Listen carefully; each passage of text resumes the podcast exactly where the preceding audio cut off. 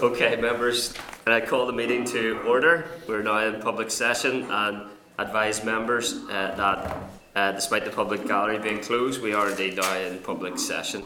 And ask Assembly Broadcasting to add all of the members into the spotlight for the next four items. Uh, and advise members that you're in the spotlight and that you uh, might want to mute your devices. Clerk, agenda item one, any apologies? None. I all here. Okay. Agenda item two then, members, is chairperson's business. Can I advise members that the Scottish Government has announced uh, that owing to the disruption to the provision of education in schools during COVID-19 that there will be no advanced or higher examinations in Scotland in 2021.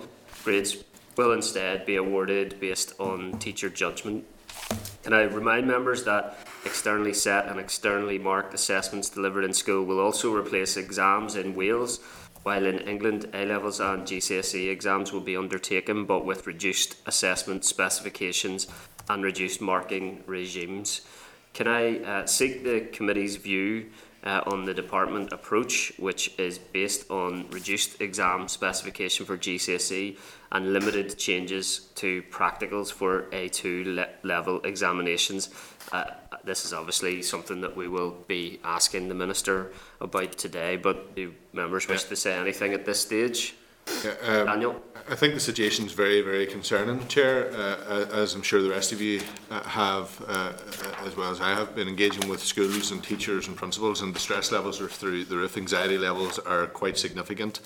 Um, th- there is a very clear uh, uh, belief in all of our schools, uh, amongst our young people and our teachers, that GCSE examinations and A levels uh, should be cancelled this year. Um, a huge amount of discussion around GCSE in particular, given the range of uh, subject areas and topics, and also given how COVID has impacted on our children's education and how isolation continues to affect uh, the operation of schools and teaching within the school environment. Uh, I don't think it is enough that the uh, minister simply uh, go compare uh, with other areas in relation to exams and dig his heels in, which is very unhelpful and adding considerable uh, stress to an already very difficult situation. Exams need to be cancelled this year. They need to be cancelled for GCSE and they need to be cancelled for A level and AS level. Uh, and it's up to the Minister to do that. I've had conversations with CCEA, I've had conversations with the Children and Young Persons Commissioner, with the Mental Health Champion, and there's been a, huge concern in relation to the agenda that, that the Minister is going on. He doesn't seem to be listening to the advice of anybody in relation to this, and it has given me serious concern that we're headed for a similar situation, if not much worse, uh, to that that we witnessed in the summer, which let a lot of young people down and devastated quite a lot of young people in terms of their uh, opportunities for the future. So they have to be cancelled. I, I, I Okay. don't think there's any other option. Okay. Any other members wish to comment at this stage or content to direct questions to the Minister on that subject during the briefing? Yep. Okay, members. Agenda item 2.2 Trends in International Maths and Science Study. Can I advise members uh, that the Deputy Chairperson and I met informally with Department of Education officials on the 8th of December in order to receive a briefing on findings for the Northern Ireland uh, results of the Trends in International Maths and Science Study. TIMSS study provides a snapshot assessment of science and maths education at primary six and shows how Northern Ireland compares with other jurisdictions. A fuller report has now been published by the Department of Education. The report shows good results for maths. Uh, previous international reports show that at post primary, results can vary significantly according to socioeconomic background. And I would suggest that a more longitudinal study of a representative pupil cohort is required uh, to really interrogate that differential of results. Um, the the, the briefing um, and the questions from the minister uh, on the floor of the assembly yesterday um, suggested uh, that progress had been made with regards to attainment gap between uh, most affluent uh, and pupils with uh, disadvantage. Um, I think that means in terms of comparisons to other countries.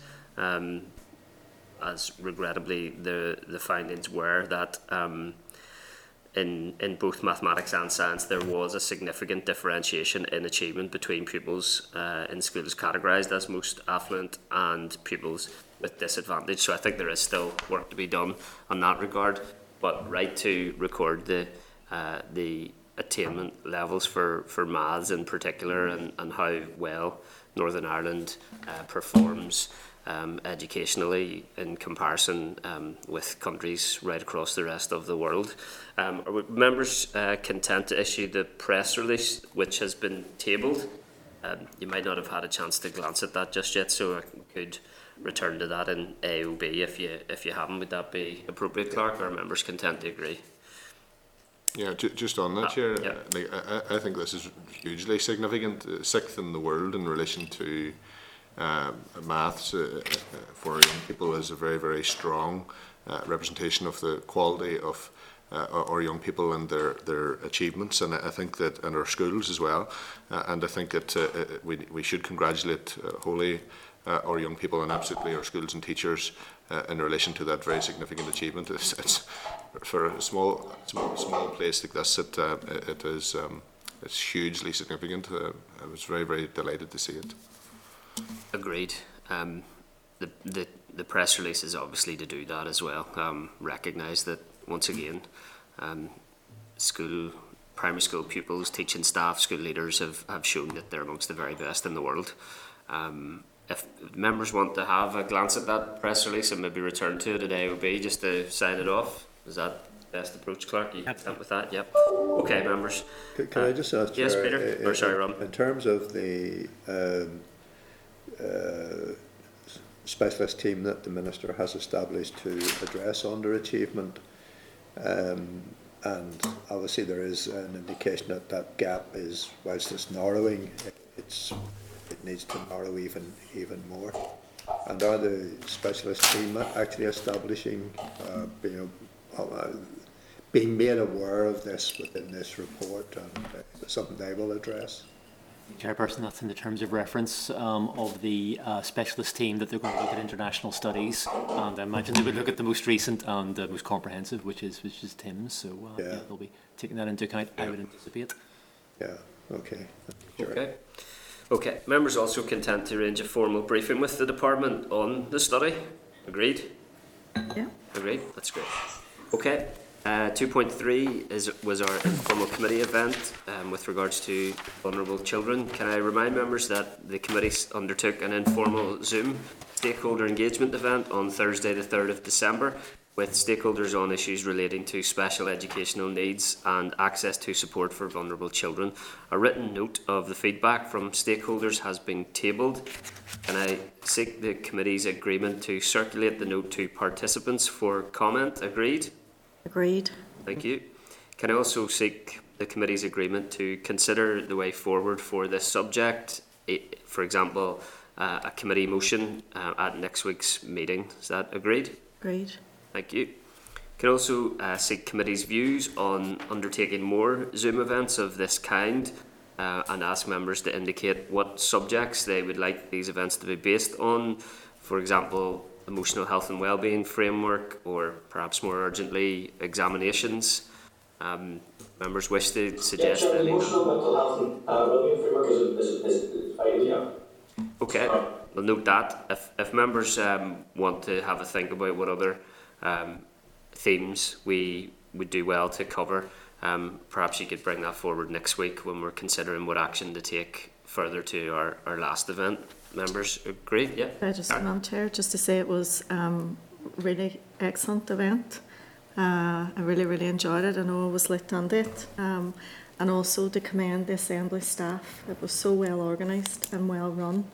Uh, I, I go on to many of Zooms and we, we can't stay in the same room, we all disappear. So it was excellent. So well done, everybody, for your hard work on that as well. So I think it definitely is a good way forward, um, whilst we can't bring people in and meet them in rooms. So I would agree. Yeah. I agree. Thank you, Karen.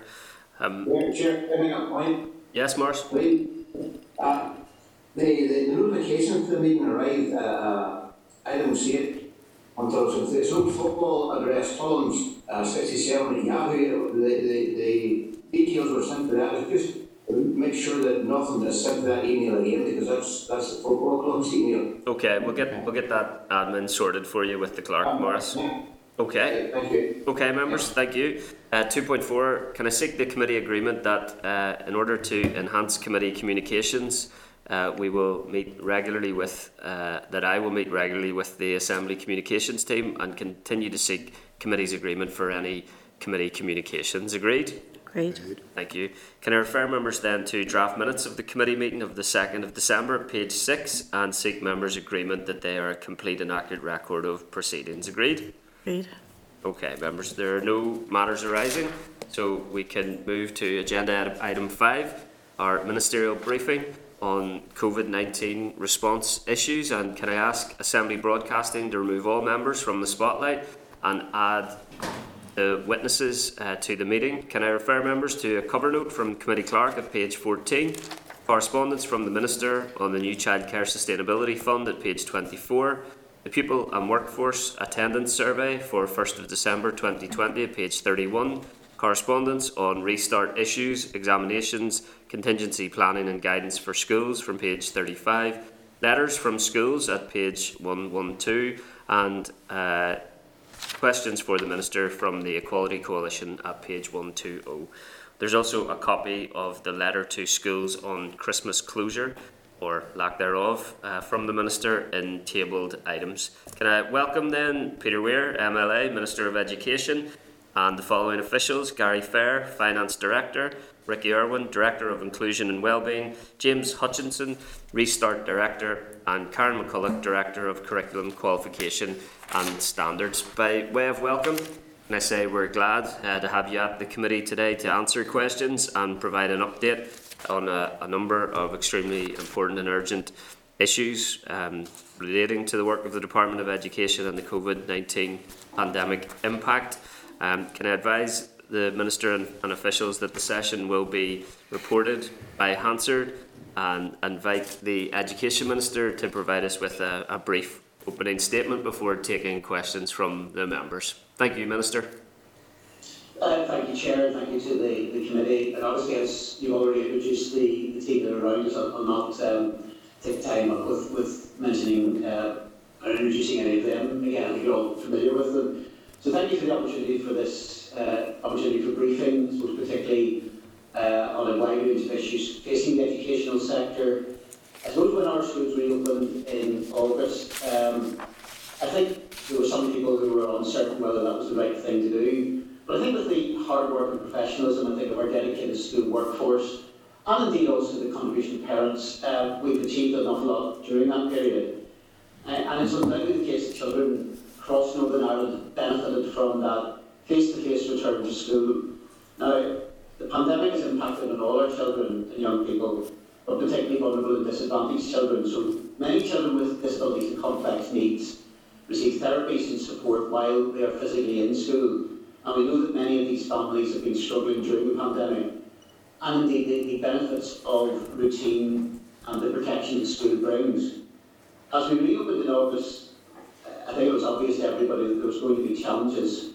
And from conversations I had with school leaders, clear that they've dealt with a wide range of difficult and exceptional circumstances. So I want publicly uh, in this forum to thank principals, teachers and school support staff who've met these challenges with calm and resolved determination. And thanks to uh, their efforts, uh, our children have been able to return to school. Turning to the issue of, curriculum and remote learning, during the continued, uh, continued impact of the pandemic, we've asked all schools to have contingency plans in place to deliver remote learning in the event of either a school closure or that uh, more frequently that a class or group of pupils need to self-isolate. Uh, while theory of the power was there to do it, we've not gone down the route of a mandatory or legal approach. And I don't want to place any sort of additional legal burden on our schools. And I believe that we're in a space that we don't need to. Feedback from our inspector indicates that all schools um, they surveyed have contingency plans in place, and the majority have enacted them at some point. Schools vary significantly in context. What works in one type of school, even in one area, may not be suitable for other kinds of schools. So my key priority is to keep our children in school, wherever and whenever possible, but to support and empower schools to deliver um, high quality remote learning when it's required. My department has provided detailed guidance for schools for both remote learning and curriculum planning in 2021. Further guidance materials and case studies have also been produced by my department's Continuity of Learning project. The EA has developed a menu of online teacher professional learning uh, sessions, particularly focused on remote learning and also mental health and well-being. Uh, last week, all schools were provided with a checklist of readiness for remote learning. EA and have developed this in conjunction with principals to support uh, schools to plan and reflect on their remote learning, uh, what they have in place and the key areas of development. In order to support schools, I've relaxed the range of other statutory requirements, for example in relation to school development planning, to reduce the bureaucratic burden and free up time for curriculum planning. We're fortunate in Northern Ireland that schools have access to centrally provided uh, IT system, C2K. That's not something which has been available in a number of other jurisdictions. This has supported online access to school services from the beginning of COVID school closures. In recent months, additional funding has been provided to continue to improve the services available, including additional learning applications and up, uh, upgrading bandwidth. My department uh, scheme to provide IT and Wi-Fi uh, access uh, to our education disadvantaged and vulnerable learners has distributed almost 10,000 devices and remains open to uh, new applications. The Northern Ireland curriculum is designed to have uh, limited legal uh, prescription giving schools as much flexibility as possible uh, when they choose to teach, for how long and how often, and it allows schools to use approaches that best suit their, uh, their pupils. This means that we don't need to spend or disapply our curriculum when schools reopened. Rather, we've helped empower schools to know uh, that they have the freedom with minimum entitlements the statutory curriculum to develop content they believe is best for their, their pupils within their own school community and environment at this particular time. School leaders and, and teachers can use knowledge and professional expertise to adapt original plans and uh, practice to suit their own unique circumstances.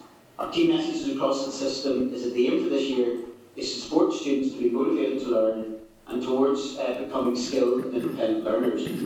We've also stressed the key importance of ensuring children have good emotional health and well-being, are engaged and motivated to learn and have the tools and skills they require for learning. Coping with the high level of uncertainty and change presented by COVID requires adaptability and psychological resilience. This is under, uh, underlying the key importance of the whole curriculum, thinking skills and personal uh, capabilities at the heart of the Ireland curriculum. In the rapidly changing environment of the 21st century, an emphasis on skills uh, for an unpredictable world, such as communication, collaboration, informed decision making, uh, creative problem solving, adaptability, alongside empathy and emotional intelligence is vital. At the same time, school my partners has supported schools with additional funding, uh, such as the Engage programme to provide additional teaching support, and a mental health and wellbeing fund scheme to provide um, laptops, other digital, and also scheme to provide laptops and digital devices to our most vulnerable uh, learners. The Engage programme of 12 million uh, is providing that, that help to primary and post-primary. The programme is delivering child-centred, one-to-one small group or team teaching support qualified teachers uh, to pupils who require additional support to re-engage in learning. Turning as most to the important issue of public examinations, uh, I believe that the experience of 2020 has shown that exams remain the fairest method of assessing and awarding qualifications. We saw right across the UK and indeed much of Western Europe that despite every effort and good intention, other forms of assessment are likely to be more inequitable. We know from research that, for example, that non-examination assessment can be subject to bias, with the result that right, disadvantaged uh, students or students with special edu educational needs suffer the most. My priority, therefore, is to ensure that public examinations go ahead. I also believe it's extremely important that following the cancellation of examinations last summer, young people are given the opportunity to demonstrate their knowledge and skills through the examination process. Exams are the best way of giving young people the opportunity to show uh, what they can do and why it's so important uh, that they take place next summer. I've already engaged significant, uh, already agreed significant changes to CCEA qualifications, making a range of public health adaptations to ensure safe delivery and reducing the number of exams pupils will need to take. These measures set out earlier in the academic year have uh, offered a sensible and pragmatic route to the initial wave of uh, COVID disruption. However, I'm considering a range of further contingency arrangements and mitigations which will take account of the ongoing disruption. I've received advice from CCEA and my officials are discussing potential options with school leaders before final decisions are made and I would hope to be in a position to make an announcement early next week on that. I'm considering both adjustments for individual candidates to take account of differences in the lost face-to-face teaching uh, time and also wider systems-wide adjustments to qualifications to reduce the assessment burden for all our young people. Contingency arrangements will also be required to cover all eventualities in case exams uh, are missed during the summer. However, I want to make clear I will not be cancelling examinations. While Wales and Scotland have cancelled uh, some public, uh, public examinations, it now appears that in Wales, young people will face externally you highlighted yourself, externally set examinations, and these will be taken earlier than usual. There's a high degree of uncertainty across the Welsh system about what will happen. And while I'm reluctant to criticise other jurisdictions, concerns are emerging about the lack of clarity on what the classroom teaching proposed will involve, how families uh, will be uh, will be, or how fairness sorry, will be ensured, uh, why the tests are held so early in the school year, uh, when people missed so much education, and also whether English universities in particular would treat A-level, Welsh A-level students on a par with their English and Northern Irish counterparts. Most examinations have been honed and perfected over many years. During, pan- during the pandemic, the Welsh Government had chosen to start a completely new system from scratch. No pass papers help people, no mark schemes, and pupils are very unclear as to what to expect. Therefore, while on the face of simply, of this, that simply cancelling examinations would seem to some to be a good uh, approach, I do not believe it's the right approach for our young people. Such an approach would also put significant tension on teacher-pupil relationships. While some schools have called for centre-assessed grades, and I understand their position, I've equally heard from many schools who feel that cancelling examinations would put school leaders and teachers under terrible pressure, putting schools at risk of numerous appeals and litigations. I've also heard from many young people in recent days who want examinations to go ahead. Really? I'm quite sure, however, this is not business as usual. I know our students are facing unprecedented disruptions to their learning. That's why our exams are different this year, and why I'll be taking exceptional steps to ensure that they are as fair as possible in the circumstances. School can be confident that my department, CCEA, have the tools to make summer 2021 exams fair, and that young people in Northern Ireland will not be disadvantaged.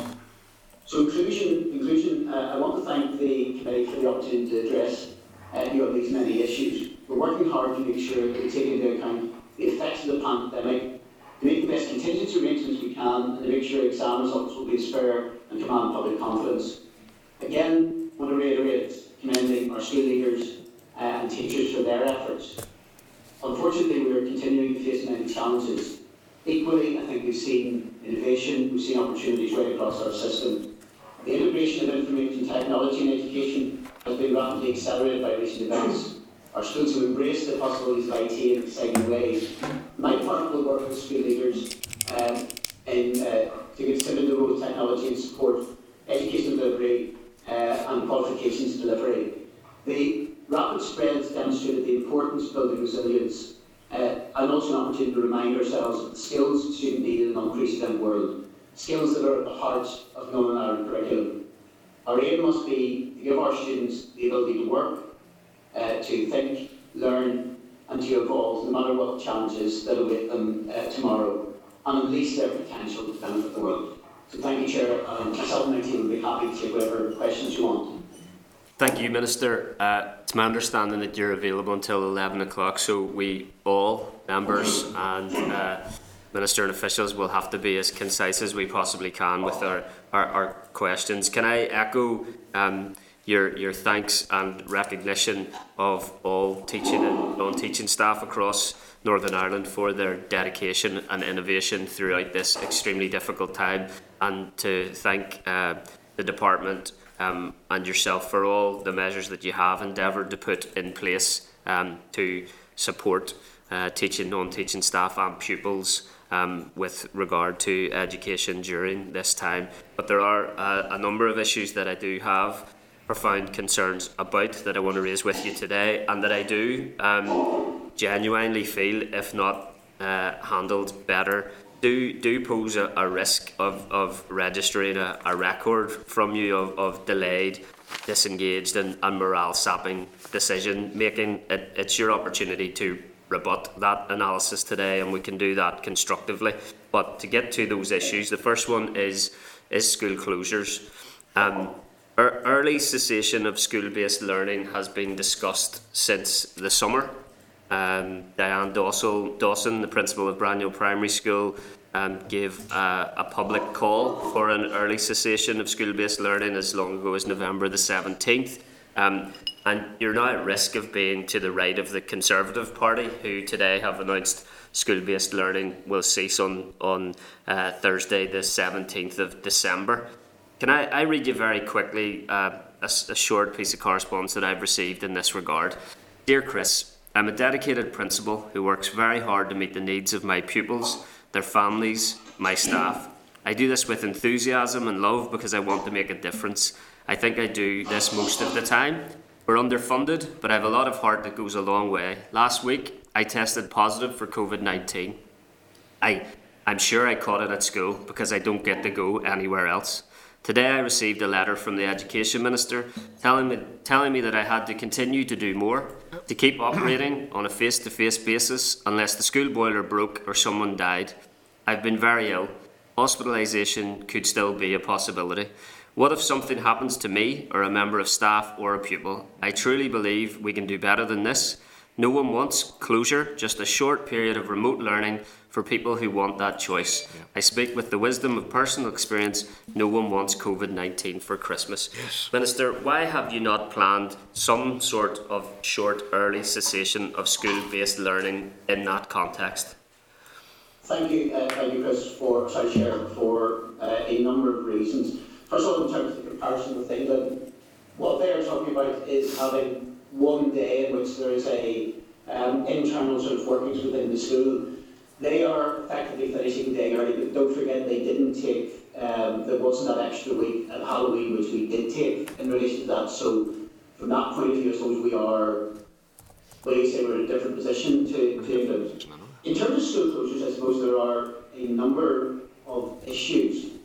Um, on the issue of education, while there's a lot of good work is happening with remote learning, it is undoubtedly the case that face-to-face teaching is better for our pupils than remote learning. It, it, it just, you simply cannot say remote learning by its nature will always be a level of, of second best.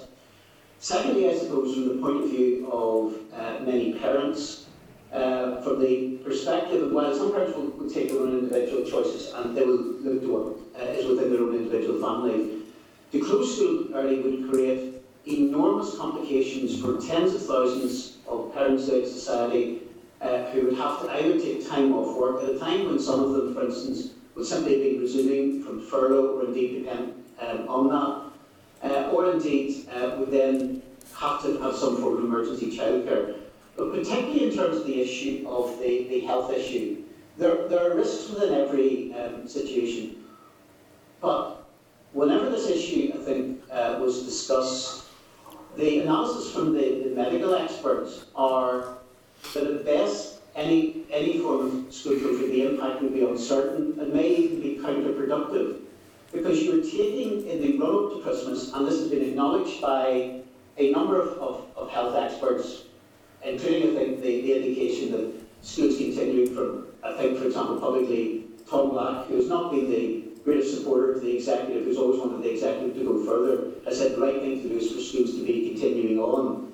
That if you were putting into the community a third of a million children with the behavioural issues that are going to be there in the direct run up to Christmas, it is as likely that you're going to be increasing the R rate through that to a greater extent than you would through, through school. So I think it's a naive assumption to believe that simply sending children home, um, when we've seen, for example, where there's been probably the biggest uh, particular outbreaks of COVID have actually been, particularly involving children, have been where there's been that widespread socialisation. It will be sending out a signal that, that this is effectively, um, you know, a time simply to relax and let down the, the guard. I don't think from a health point of view that would be counterproductive, and that, sorry, that, that would be counterproductive. Okay, why- okay, There's I- there's been, there's been no pressing, there's been no pressing from anybody on the health side, whatever their views on, on other occasions, for any early closure, closure of schools. Okay, I, I suspect other members will want to come in on that as well, and my time is, is, is short. But can I ask you, what, what is the, the, the final day of school based learning for schools across Northern Ireland? Well, schools have a level of flexibility in setting their, their own uh, timetable. So, for some schools may start the term a little bit later. Um, for most schools, it will be Friday the 18th of December. There will be a small number of schools which will, in terms of their timing, because they have a set number of days that they uh, they have in mind, that will probably go into the Monday or Tuesday of the following week. So it, it's not absolutely uniform across the system. And, and you think it's appropriate for teaching, non teaching staff pupils to be in schools the week commencing Monday, the 21st of December? I think as our school has, has organised it, I mean, the, you know, reality is if there's a, an issue of self-isolation, that will kick in at a, much earlier stage in, in that regard. Look, I think it's appropriate that the schools do their full complement of teaching, and those schools, for instance, that would be going slightly later in the year will actually be compensating in other parts of the year through, through other days. It's important to think that, that all children, as much as possible, get the same amount of uh, tuition, get the same amount of, of schooling on that, on that basis. Okay, I'll, I'll, what, what is also what is also being said, I was on a seminar there uh, last week, I think it was the week before, with representative PHA. What they said is while there has been um, adult to adult spread, and largely speaking, at times there's been children, there is very, very little evidence of any level of, of spread between children and teachers. Okay.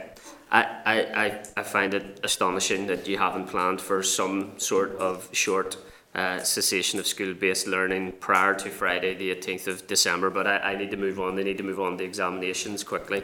Um, Minister, in your, your own data, on the week commencing the 12th of October 2020, um, the percentage of pupils that were in school was 84.7%. My vulgar calculations suggest that were, that means there was as many as 50,000 pupils not in school that week. An NAHT survey of 89 primary schools in November found on average as many as 37% of P7 pupils uh, experiencing a COVID 19 related absence since the start of term.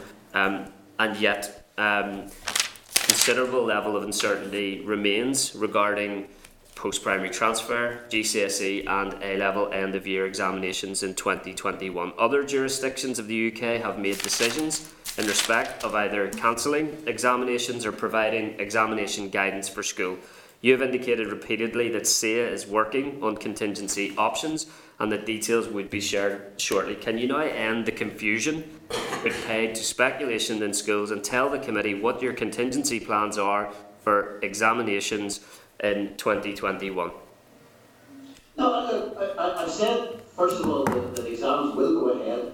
I've already announced some of the contingencies were actually well ahead of, of other bits which have been uh, referenced in terms of GCSE. The, the level of, of assessment reduction on GCSE, for example, go well beyond what is there um, in England. And indeed, I think in other jurisdictions they're still intending to cover uh, by way of assessment the entire curriculum, which I think is probably unrealistic. I think I've indicated that we are at the final stages, and I hope we're in a position to be able to announce that next week. Now, I, you know, I'm not, I'm not, I'm not going to jump the gun if the, we have got uh, a range of final considerations to be taken into account. If we're in a position that that can be uh, finalised by early next week, I will make a statement directly to the Assembly on that. So the aim must be to try to get this out um, before Christmas and have it out next next week. And I think we're on track to do that. But I think the proper base of that is to have everything in place uh, that can be in place before that announcement uh, is made. And we're not quite there yet. Okay. Do contingency options that CCEA is considering include the use of uh, moderated centre assessments? Well, look, from that point of view, that, that, that would not be a route down which uh, we aim to go. But, you know, there's not a real point in me saying I'm going to give, give the, the full announcement hopefully next week and then start to try to unpick elements of what's on the table and what's being discussed at this stage. Okay, you accept there is an urgency, and indeed, I would contend that your, your current position is becoming increasingly untenable in relation to this particular issue. Yeah, uh, there, there is an importance in relation to that, and let me, I suppose, give um, one indication. I think one of the things that, that is fairly clear throughout, and may at least give some level of, of reassurance. People have been talking about a level of parity. It is clear that whatever contingencies, whatever adaptations are put in place, that we need to ensure that the examination boards across the UK operate on a very similar basis. And consequently, I know that part of the announcement that was made in England, they've indicated from the point of view of boards that, that grading and, if you like, the, the, the level at which things are being pitched in terms of grading would be the 2020 standards to make sure, therefore, that students this year are not disadvantaged compared to students last year. That will be something that will apply across the UK will involve CCEA as well to ensure that they are on a similar basis.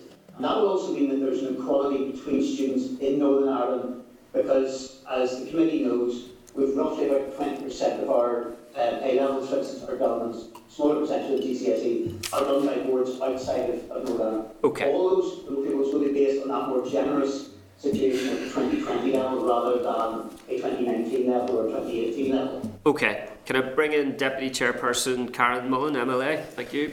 Thank you, Chair, and thank you, Minister, for that update and for everybody attending this morning. I suppose I just want to start off by um, welcoming and congratulating Barry Mulholland in his new role as Chair of the Education Authority and also wishing Sharon O'Connor all the best, the outgoing Chair. When I pick up, Minister, from where the Chair has uh, a number of topics that the Chair has covered, and like yourself, I totally agree with you that face to face learning is the best uh, option for our children and young people. But throughout this pandemic, we have seen that we needed to put con- contingencies in place and options.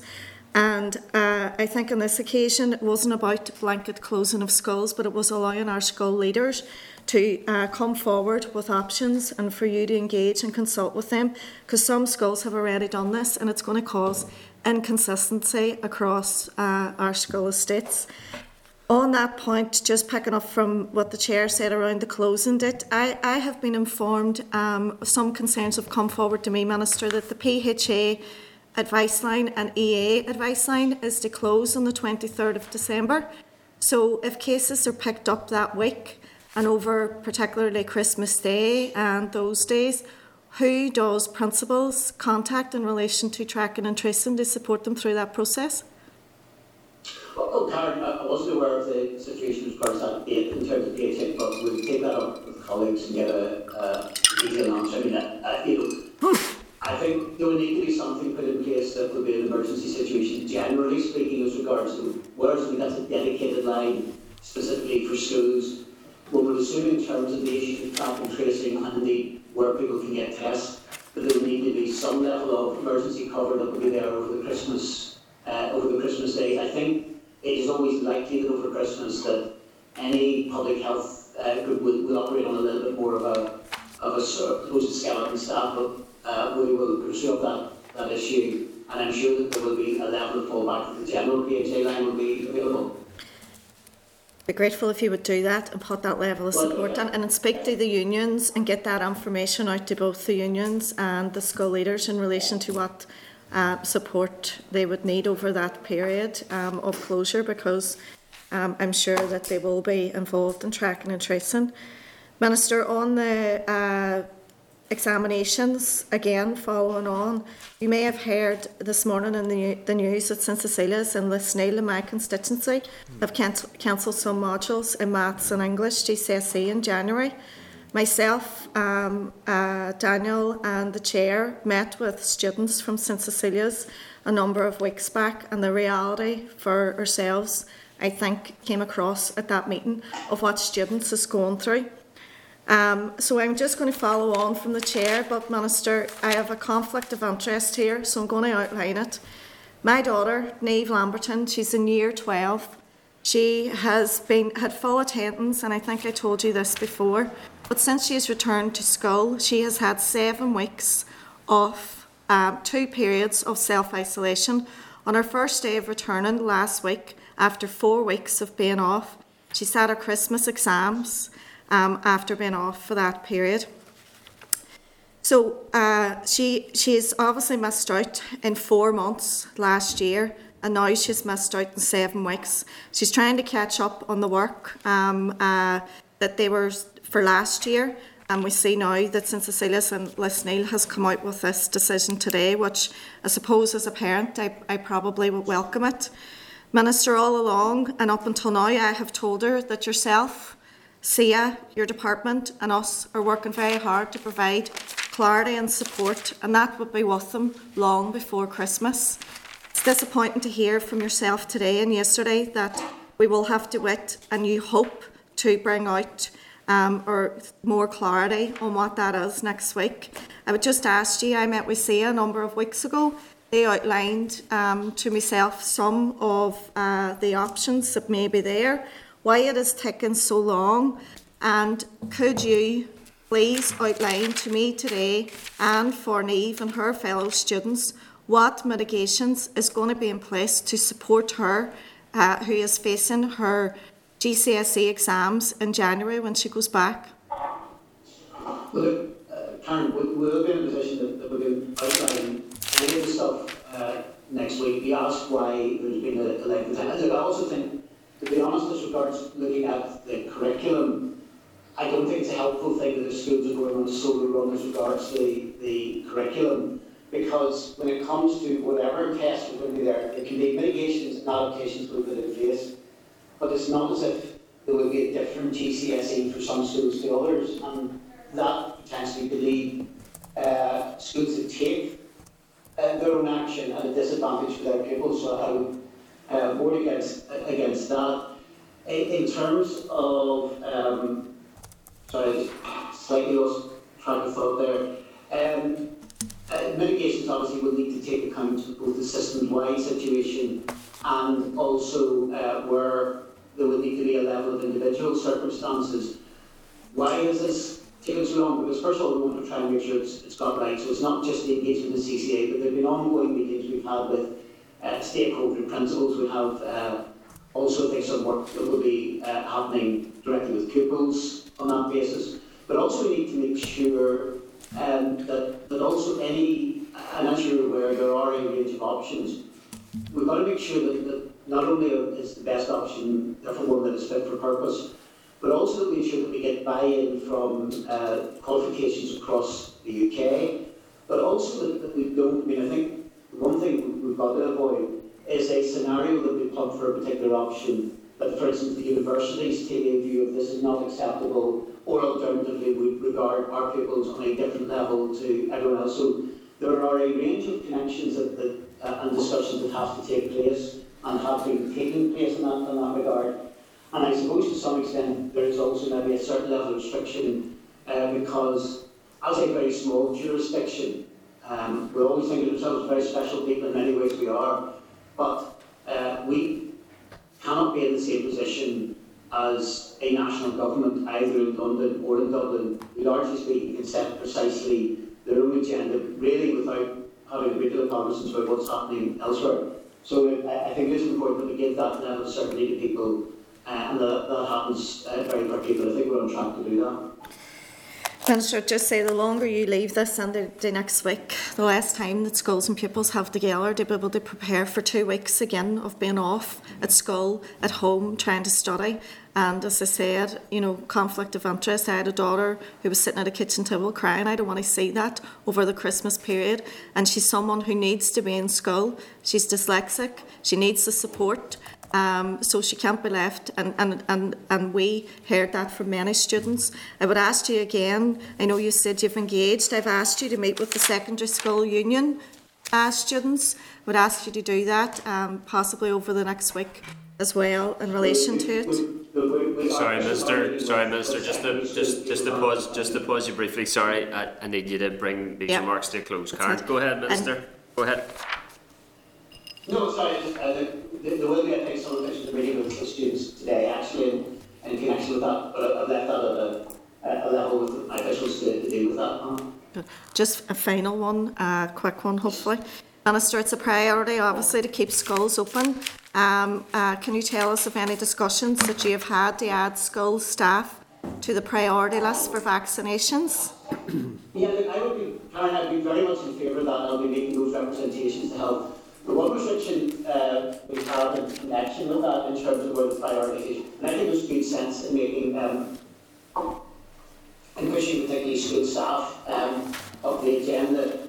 The position is that that is actually determined by um, which all four UK nations are involved in um, a UK-wide team from the health end who decide that.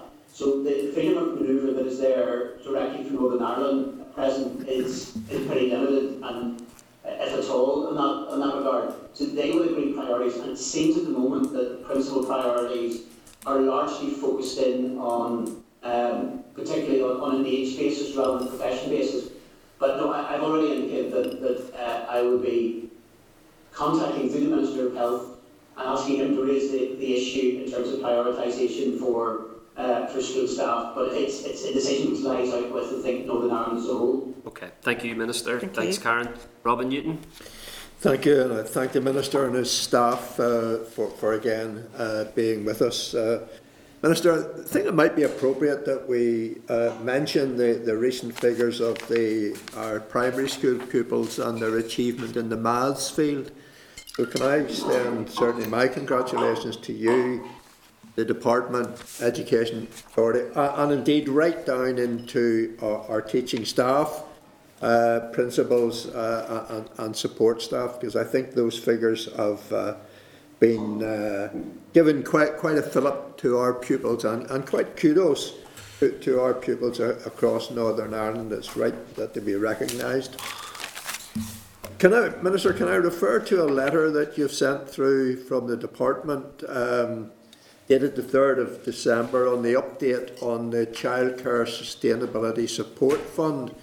Um, you'd indicated in the uh, outlines the, the amount of money that's been allocated, but the final paragraph uh, is headed up further funding, and uh, you, you've indicated that uh, your officials are currently working on a further funding scheme which will address temporary closures and that would be during the period September to December, and that you will be announcing that uh, in, in due course. Minister, on such a, an important issue, could you perhaps give us uh, some update on your thinking in the Childcare Su- Sustainability Fund? Well, uh, Robin, in, in relation to that, as you say, there's, there's the two strands to this. One is the, the broad sustainability side of it, um, and through the COVID funding, we successfully did um, for uh, for funding. I think 8.5 million of that was towards the sustainability ongoing recovery, because I think one of the issues that everybody realises as well, um, and very understandably, is that a lot of the childcare facilities are operating under a much more constrained regime because of some of the health requirements, and that will be additional cost. And so consequently, there's 8.5 million there. There's been on the closure side, um, we had also bid successfully for 2.8 million, and out of the suppose of um, from the previous recovery fund, there was about 800,000 uh, left over. So That's a package of 3.6 million. Um, the aim, I suppose, in terms of the uh, on the sort of closure, temporary closure scheme, is we, we will be aware that, that a number of um, well, perhaps if you like, uh, COVID may at times be less prevalent directly amongst the very young. There will be at times a number of uh, childcare settings, and also there's provision uh, for childminders as, uh, as part of that as well. Um, so the, the idea within that uh, would be that there would be allocations, so that, for example, grades for on a weekly or fortnightly basis, if they it has to be closed as a result of that because of, for instance, close contacts through uh, an outbreak or whatever, there will be funding available. That will ratchet up, largely speaking. I think with a, uh, off the top of my head, I think on the closure side it for um, childcare facilities, there will be a, ultimately a cap, but it would go up on the basis of, um, with an initial amount, but the provision according will go up in uh, batches of about £500 for each batch of, uh, as you add on eight, um, eight pupils, and I think it throws up, I think, ultimately to, I think a cap around about £10,000 would be the maximum uh, in, in connection uh, with that, the very large ones. We want to make sure that, uh, that there's a sort of reasonable level of, of, of doing that. I think uh, that will cover all the, uh, all the things that are not covered elsewhere. So I know that, for instance, there will be some that whether there's a direct funding through health for a particular, uh, for instance, say, you know, a particular childcare facility or whatever. Um, so it will cover, if you like, the mainstream side of it. So it's- the two funds are to cover both general sustainability, but also then those are hit specifically with, with closures. Okay. Thank you, Chair. Can I ask, uh, just uh, perhaps push you a little bit further? Uh, you'd ma- in response to the Deputy Chair in terms of the um, vaccine uh, and the vaccination rollout programme, Yes. uh, and uh, perhaps if you'd outline to us what you might be seeking to achieve there. I can also make the point that it, it is not just the staff who are directly in contact with the pupils on a day, teaching staff, but indeed the other support staff and indeed those who are in and out of a school that uh, may need to, to, to, to be included if you felt that um, you, you could achieve a designated key worker status for, for those folk. Yeah, I mean, at the moment, as far as I'm aware, it lies within, within health. The UK-wide position, I think, is not particularly focusing on key workers, but to try um, to, uh, the batches that will be available are largely speaking on, on the grounds of, of age. Now, I think, certainly while it would be difficult for any of us to make an argument that, uh, for example, in the, the, the batch that will be in with the over 80s, for instance, that uh, people within a broader school environment of whatever age would take priority over those. I think I think it would be very useful if there was a level of prioritisation for uh, for those those key workers. The way this is likely to roll out in terms of the vaccine um, is that the UK as a whole will no longer get a share, but will get certain batches of, vaccine, and the idea is essentially to use those up in their entirety uh, throughout that. But I think there's a good argument that in terms of those who are the staff within the school. Think it's also important that those who have particular medical vulnerabilities who are who may still be very young will be included within uh, periods now. I suppose the point that, that I'm making as regards that is I will be arguing the case for that. I suppose the one restriction is I have to argue the case directly with the Department of Health uh, and they will act effectively as a level of proxy of the UK wide bit, but it's not, to be fair, because I don't want anybody then to be criticising the Department of Health, it is not their decision internally to be able to say what the order of prioritisation of the, vaccine is. There's a UK-wide group which is trying to ensure that the rollout of the vaccine is done as uniformly as possible throughout the uh, throughout the UK. So even if Northern Ireland, for instance, was to make an argument saying such and such should be the case, uh, whether it would be a question of trying to persuade everybody else towards that, that position. Okay, Robin, that's time, okay. Okay, sorry. Okay, Thank, thanks very much, Robin. Thank you, Minister. Uh, Daniel McCrossan? Uh, thank you, Chair, and uh, thank you, Minister, for being with us today and to your officials. Uh, as you'll realise, there are very serious issues and challenges facing our schools, our teachers, and our young people. Uh, and I uh, am extremely concerned, not just as a member of this committee, but as a, an MLA for West Tyrone. Uh, I am seeing the huge impact of decisions or uh, indecision uh, from you and your department and the impact it is having on schools and young people across uh, all the constituencies in Northern Ireland. I have to say, Minister, it is good to hear you say uh, thank you to teachers and to our young people, but those are words and to many are meaningless given that you have continually ignored those same people and continue to, particularly after what happened in the summer in relation to examinations. Many have said they feel like you're standing in the wilderness with your hands over your ears, refusing to listen to anybody.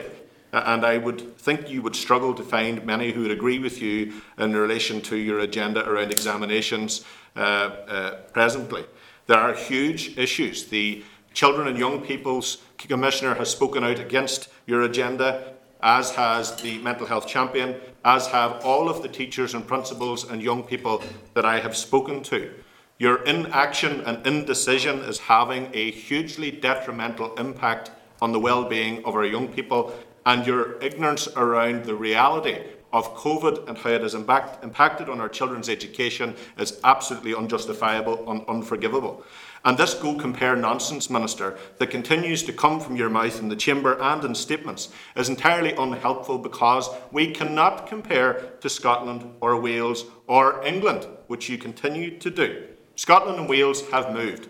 Wales, not an ideal situation, but they have moved. Scotland has moved significantly into a very positive position.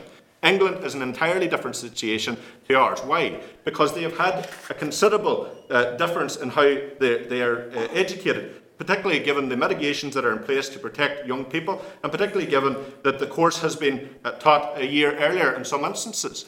So, what you are doing is entirely without precedent. Uh, and, also, Minister, in the current situation, you're going to leave a lot of people very badly let down. I fear, Minister, for these young people, and I fear, unfortunately, that you have not learned the lessons of the summer, which is a very unforgivable situation given the impact it has had on our young people and our children. And I'll go further than that, Minister. You use words around fair. There is nothing fair about this agenda. I understand that this situation is not straightforward. I understand you have not got a blueprint or a rule book. But I would like to believe that you have learned something from what happened in the summer. Uh, and I've also spoken to uh, CCEA as well as the Deputy Chair has related. And I can tell you the attitude in CCEA is much different than the one prior to the crisis in the summer that emerged uh, from uh, the actions that you have taken. Minister, I've said to you yesterday in the Chamber and I say it again. You're in the bad books of a lot of teachers and a lot of young people and students across Northern Ireland. But I am making a plea to you I'm making a plea to you to recognise the reality we are in and our young people are in and to cancel GCSE and A level examinations this year. Do not talk to us about England and do not talk to us about what Wales aren't doing or, uh, uh, uh or anything else. I want to hear about what actions and what decisions you're taking to protect our young people. And that moves me to a few questions, Minister. You're on half do, your time. Do Daniel, you not accept, be I careful, you, be do careful. you not accept that the real catalyst for the stress levels has been your indecision, Minister, around how assessments operate? And secondly, Minister, is it not the case that in uh, the minister, the, the, the minister and other, the ministers in other jurisdictions have made decisions in respect of either abolishing exams or putting a fresh raft of mitigations in place to relieve the pressure on their young people, while you have sat on the fence? Don't you think, Minister, that you should now apologise meaningfully and absolutely to our young people and to our teachers for scapegoating them and for dithering on a very serious issue in relation to the futures of our young people? Why are they left dangling? Because you're ultimately going to have to make a decision uh, in the end, particularly in January. Well, thank you for that. Uh, I detected at the end even a couple of questions at the, the end of that, as opposed to just a, a certain level of, of um, diatribe that came before it. Let, let, let me make it clear, there's not a lack of decision. We want to try to make sure that... Minister, just, just, just, just, just to echo something, Minister, what I have said to you is a reflection of all of the various correspondence I've received from teachers. So I will gladly respond to them and say that you have described such as diatribe, which would not go down well, and that's the issue. Daniel, Daniel, Daniel, don't put words into my mouth. Describe the way that you would think in this sort of uh, soap opera like like way that you've, you've put that forward. no So that-. Minister, Minister and, and Daniel, Minister, pause, pause for a second for me, please. Please let me. I'm, I'm chairing this meeting. Let me intervene momentarily. Okay. All right. I don't think I don't think uh, diatribe is appropriate. However, I, however, however, I will also add, Daniel, you're almost out of time for your questioning here. So if I can bring you back, both back to a concise response, Minister, and because we're, we're almost out of time for Daniel. Thank you, Minister. We're trying to take in, trying to take into account all information. That also includes uh, the work that's being done by Deloitte in terms of the 2020 situation. It's important that that is, that is taken into account whenever, whenever final decisions are reached. What you describe as a decision, I've been absolutely clear that examinations are, are taking place. Now, what I think, uh, and we want to make sure that the adaptations are the correct ones, which takes a little bit of time to do that. You said it's wrong to compare, for instance, with England, but particularly as regards to our A-level situation, England represents um, over 80% of the of the market in terms of students. Those are the people directly that people are competing against uh, for university places.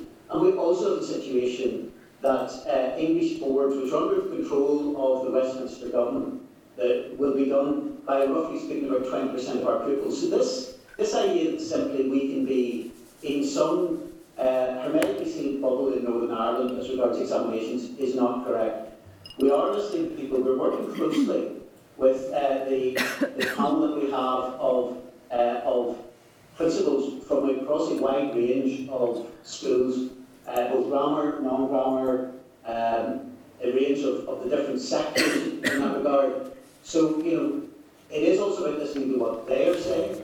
We will be coming to a common position with CCEA and we will make sure that, that everything is done to protect uh, our people. Don't distinguish uh, or should misinterpret that uh, simply because you're not getting the decision you want, that that is regarded as some form of delivery. What we're trying to do is to make sure that uh, all information is taken into account so we can actually make proper adaptations and mitigations as we, we move ahead. Have a very brief. Yeah, Dan, your time is almost up. It's- You have it's a a very very brief brief one. supplementary. Minister, thank you for your answer. But uh, if you look at the situation around A level, Scotland and Wales have already moved, and they haven't consulted with us in relation to whether our universities will accept their students. So why are you continuing to use this as an excuse to prevent the decision being reached in the interest of our young Scotland is, people? Scotland is largely speaking have their own exam situation.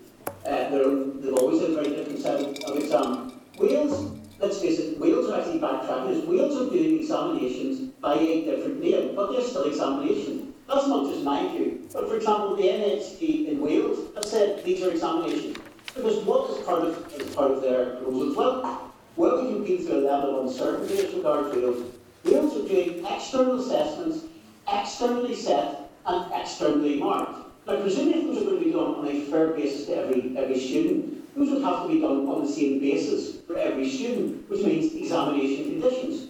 So if you're doing an external exam, an external assessment, externally set, externally marked in exam conditions, how is that not an examination? You can call it something else, but it's still an exam situation. It is not point of view, it is, it is focused in that regard. So let's not, Okay. let's not throw Wales in as some example of Yeah, move on. exams. Because They are doing exams. Okay. I mean, however, Wales have also appointed an independent panel to ensure uh, engagement with the sector as well, and of course, Scotland has gone further and, and Yeah. cancelled um, nationals and Highers. I need to move us on, Minister.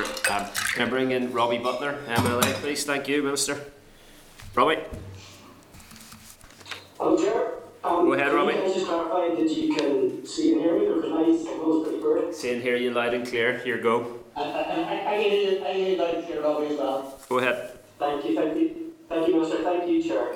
Um, Minister, um, just uh, my, my question follow on from uh, most of the, most of what has already been covered, but uh, I think there's some clarity, hopefully, that you could maybe give today, because uh, I would agree with you, that you have made statements on examinations and, and indeed on school closures, but what has been missing is your rationale for doing so. For, for instance, if we look at um, the school closures and the call for school closures, and I understand and accept that it's it's not uh, it's not simple because there are impacts on uh, different pupils, vulnerable pupils, for instance, those with SEN uh, and, and medical conditions, for instance, that need to be taken into consideration. But what has been lacking is your rationale for that, and I know that today at the start of your briefing you hinted at the Department of Health or Health not not maybe contributing or maybe not coming to you with um, uh, an ask, and I, I don't believe it is theirs to ask you the Minister for Education. Um, would it not be fair to suggest that what actually has been missing is the detail as to how and why you're coming to these decisions? For instance, taking the first one, which is the closure or the non-closure of schools at the end of this week. No, but Robbie, not really. We, we try to make information uh, clear as, as possible. What I'm saying, you're right in terms of where decision doesn't lie in that sense to the Department of Health, but where they will make an assessment at times of, as they have done in part of the broader regulations of, here's our impact of a particular sector, whether that's open or closed on that basis. I- think they have fairly consistently given an indication, uh, while saying that other factors will outweigh this, of what the, the impact of schools being open on the R rate, for instance, will be. The position, I'm, I'm perfectly, because I don't want to want to reach too much of what's been said directly within the, the executive, but the approach that has been taken certainly as regards this, I think it would be fair to say that the, the, the principal people have said the impact of closing early would at best be uncertain and may be counterproductive. Because the issue is it's not simply what happens within the school, it's what the behavioural aspect would replace that. And what we have seen, for example, um, the situation that they were the biggest single outbreak that we had, which was in uh, Craigavon, for example, was fueled by socialisation which took place towards the end of the, the Halloween break. It was what was happening outside school. And there is a real concern, and I've had this from quite a number of, of principals as well, that particularly in the post-primary sector, that if you simply close schools, the, the, first of all, the, the issue about what level of engagement there will be necessary for remote learning in the, effectively what will be the week before Christmas may be somewhat limited. But actually there is a real concern uh, that particularly teenagers will in many ways see this as an extra element of a longer period of, and that the behavioural aspects will actually drive up are much greater than would happen within schools. We're also left with the prospect that it of younger children, they may well spend a good deal of that week um, simply being taken by their parents around various shopping centres Okay, okay. community. So Okay. it is that, there is that health side it, as well as the educational, as well as the impact on, on parents as, as well. Okay. why I've had a lot of correspondence also as well, people saying, please whatever you do, don't close the schools early. Okay, Robbie, Robbie, Robbie, do you grace me with a very, very quick comment here? Uh, I'll be, and I'll, I'll factor it in. Minister, I don't think this is just about the R rate. It's about it's about giving teaching, non-teaching staff, children a Christmas with loved ones after a brutally difficult pandemic. I, I'll leave that. Don't want to use Robbie's time. Robbie, you want to come back in there? Let, let, let, sorry, Minister. Let, let, no, you've ha- you're you're having fair time, Minister. I need to let Robbie come back in. Oh, okay. Be be brief then. Be brief. Go ahead. Go ahead. The reason why the R is so important is because if people are actually then in a position where they are catching the virus through different different means or exposing themselves by way of close contact with people, that will also impact on families and prevent people uh, creating the, uh, being able to spend Christmas time with their, their loved ones. So if everybody, for instance, was going out of school and simply remaining in their home for that period of time, not going out, operating in, in effectively a form of bubble thread, that, that may be a different situation from a health point of view. But Rob- that is not the way behavioural aspects will, will happen. Ro- Robbie, Robbie. Thank you, Chair, and uh, thank you, Minister. And to be fair, um, the interjection, Minister, and your, your response, Minister, really does get to the root of, of my, my position and my point, and it is, um, you, you've spoken those things today and on committee because probably this discussion has been raging for certainly more than a week now. Um, and I think people uh, in Northern Ireland, whether they're students, teachers, or, or, or parents, have the capacity to understand information when it's given to them, and if you can back up your position with fact or statement, or the fact that you've asked the Department of Health for that information, that is probably forgivable. But what, what, what is difficult to understand is when there's just a statement which says that the, the schools will, re- will remain open. People can factor that in if, if there was a, a scientific and medical reason for that. No, I think, I think what, what, has been, what has been said, Robbie, by the medical people is the impact at best, if you were to close early, would be uncertain. That there is not, you know, whereas there may be other parts of the year which, if you purely look from a health point of view, everybody remaining at home would have some uh, clear reduction, you know, albeit it may be outweighed by other factors on the R rate. They're saying the behavioural aspects in the run to Christmas are uncertain and may be, uh, at the best case scenario, may have marginal benefit, and the worst case scenario may be clearly counterproductive in that, in that regard. And that is what's being, being said. Not a question, if you like, of us completely seeing I know the detail and sometimes the, the direct conversations would take place during, during the executive, I think that would be inappropriate in that regard. But that is, that is the sense of where things are, are coming from um, within that. And if, uh, uh, believe me, if there was, even if, even if a different view across the executive ultimately was taken, if the Department of Health took a view that the right thing to do was to take a particular course of action, they would not be short of at least making that recommendation and making clear that, that, that is their that is their position. Okay, um, but I, still think that, um, you know, in terms of when, when these fundamental um, questions are raised, that the, the rationale behind it is really important um, for you as the Minister to deliver. Some of it's there today, but it has been missing up to this point. I give some sort of clarity, even if it doesn't the answer some people um, require. I'll, I'll just move on very briefly then um, to um, the examinations for next year, if that's okay. Rather than over absolutely the ground that has been covered so far, I'm going to concentrate perhaps on um, what what may be the case. Uh, you, you, stood up a couple of times in the chamber and, and, and the TV.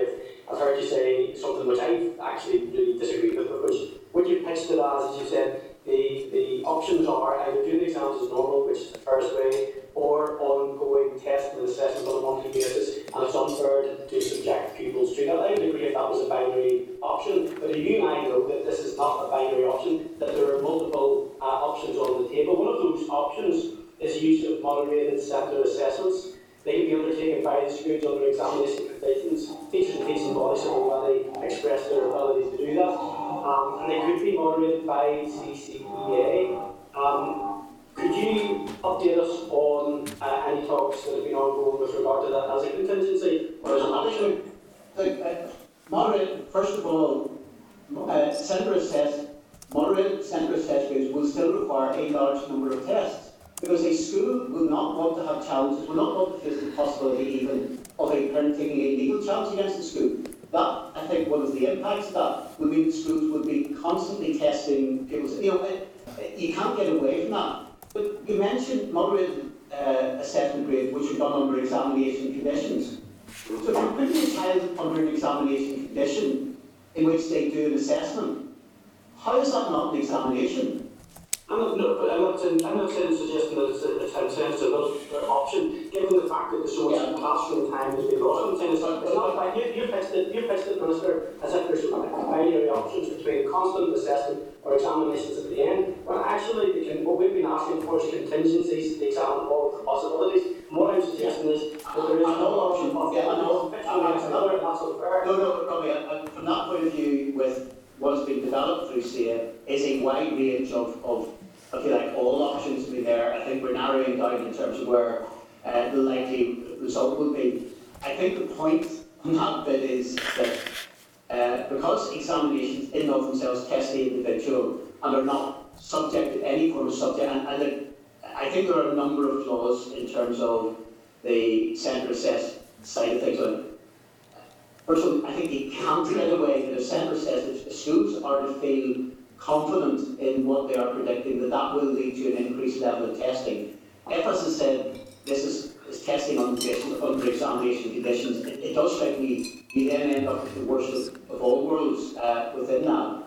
And you end up in a situation which is less robust and less fair, uh, and also while creating the stress of examinations as well. So, you know, I think you end up with, with the worst of with all of those, uh, that, that cocktail of, of combinations on. But also, from the point of view of, of moderation, how is somebody from, uh, I mean, if somebody won't be the people with the level of qualifications to be able to, to do a moderation of each individual centre assessed grade? I mean, who, are going to be the people that are going to do that? You're talking about tens of thousands of, of children doing this. You're talking about then assessing whether, for instance, because it would apply some form of, of presumably ranked order as well on that basis, whether some people are doing it more leniently than others. And I think that's just the nature of human nature on. I don't see a particularly robust way and a fair way in which you could have that moderation. But again, you know, whereas it's, it's one of a wide range of options that are there on the table, it's not one which I think is particularly valuable because I think it is a danger that actually creates the worst of all worlds in, in every uh, sphere in that regard. Okay, Robbie. I, disagree with you. On that point, but that's, that's probably where we'll be. I think one of the things that you're probably running into difficulties with is, um, and you're right maybe about running out of goodwill because when you look at how the um, assessors, moderators were treated uh, with regard to those that had for many years provided the, the, the marking and the moderation of papers, and they were disrespected at the end of the process last time, they're not going to be there next year. And we're going to run into difficulties um, if, if examinations were gone forward due to COVID uh, in that way. Hey, that's- not questioning, Chair, No, that, um, Robbie, I'm gonna have to, have to stop. Robbie, sorry, I'm gonna have to stop there. We're, we're well over time. Okay, if I've time at the end, I'll bring you back in. Okay. Uh, is William Humphrey? Is William William Humphrey there? I know there was some issue with IT. William. No. Okay, I'll come back to William then. Nicola, Nicola Brogan, MLA. Uh, thank you, Chair, and again, I thank the Minister for coming in and providing that update today. Um, first of all, I'd like to say thanks for um, mentioning the fact that the teachers, like you've welcomed the fact that teachers have worked so hard to get the schools reopened in August, and I certainly echo that. And just on the point of vaccinations, because of that, we know that they are, by being in schools, um, are putting their own health at risk and the health of the families at risk. So I would urge you, you know, to ask um, Department of Health, wherever it is, to um, make our teachers and school workers a priority when it comes to the vaccination.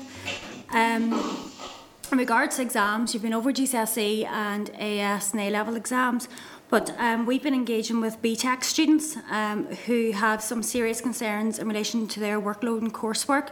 Um, could you briefly comment on what the direction of travel is for supporting these students in terms of adjustments or alternative arrangements, please? So, sorry, can you repeat the last bit, it's just faded out a little bit there. Yeah, so can you comment on the direction of travel and supporting BTEC students um, in terms of adjustments or alternative arrangements? Okay.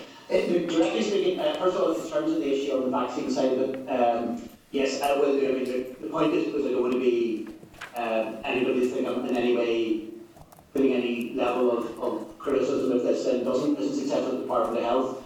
I, I would make the argument to the Department of Health to be fair to the Department of Health or indeed the executive, it's not within their gift to particularly um, be able to deliver on that because it will be taken on a wider context outside of Northern Ireland in that regard.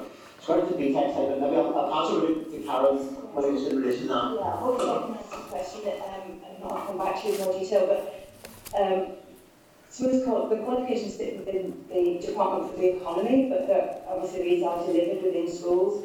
Um, and the CCEA regulation, you know, has been working with the other uh, regulators on further flexibilities around adaptations in those vocational qualifications.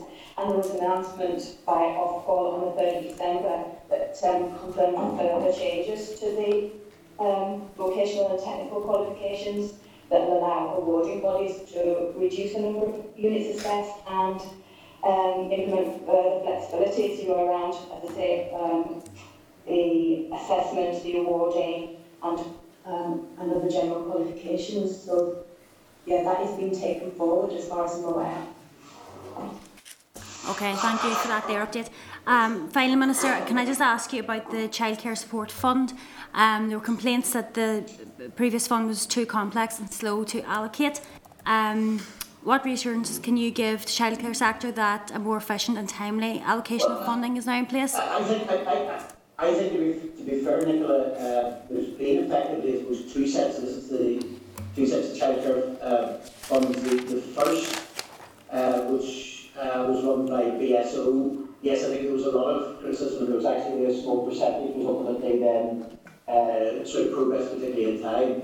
I think, to be fair, because the, the more recent one was run in terms of by the early years organisation, it ended up with, I think, um, because you, you always say over pitch uh, to sort of have enough money within uh, within that. I think in terms of that particular scheme, um, I think that more than ninety percent of the money that was um, that was put in, in budget was then able to be directly claimed on that basis, and instead they'll always overestimate. So I think there was a much more rapid movement, a much more efficient system, and indeed I think some of the lessons that were there from the first set. Um, which created problems, which was, I think, also overly bureaucratic. And indeed, I think whenever there was attempts to help and support BSO, there wasn't a great deal of interest um, in that. Early years organisations, I uh, did a much, um, much more efficient job of being able to de- deliver that funding. So therefore, I think we'd be confident that there would be uh, delivery on, um, on that as well. I think the fact that, that the amounts uh, in terms of the process are relatively straightforward. It's not an overly complex process. We mean I think there's confidence that money will be will be got out. Um, well, hopefully that is the case. Um, can I just finally ask, the last announcement there, I think, was for, correct me if I'm wrong, but it was for September this year to December.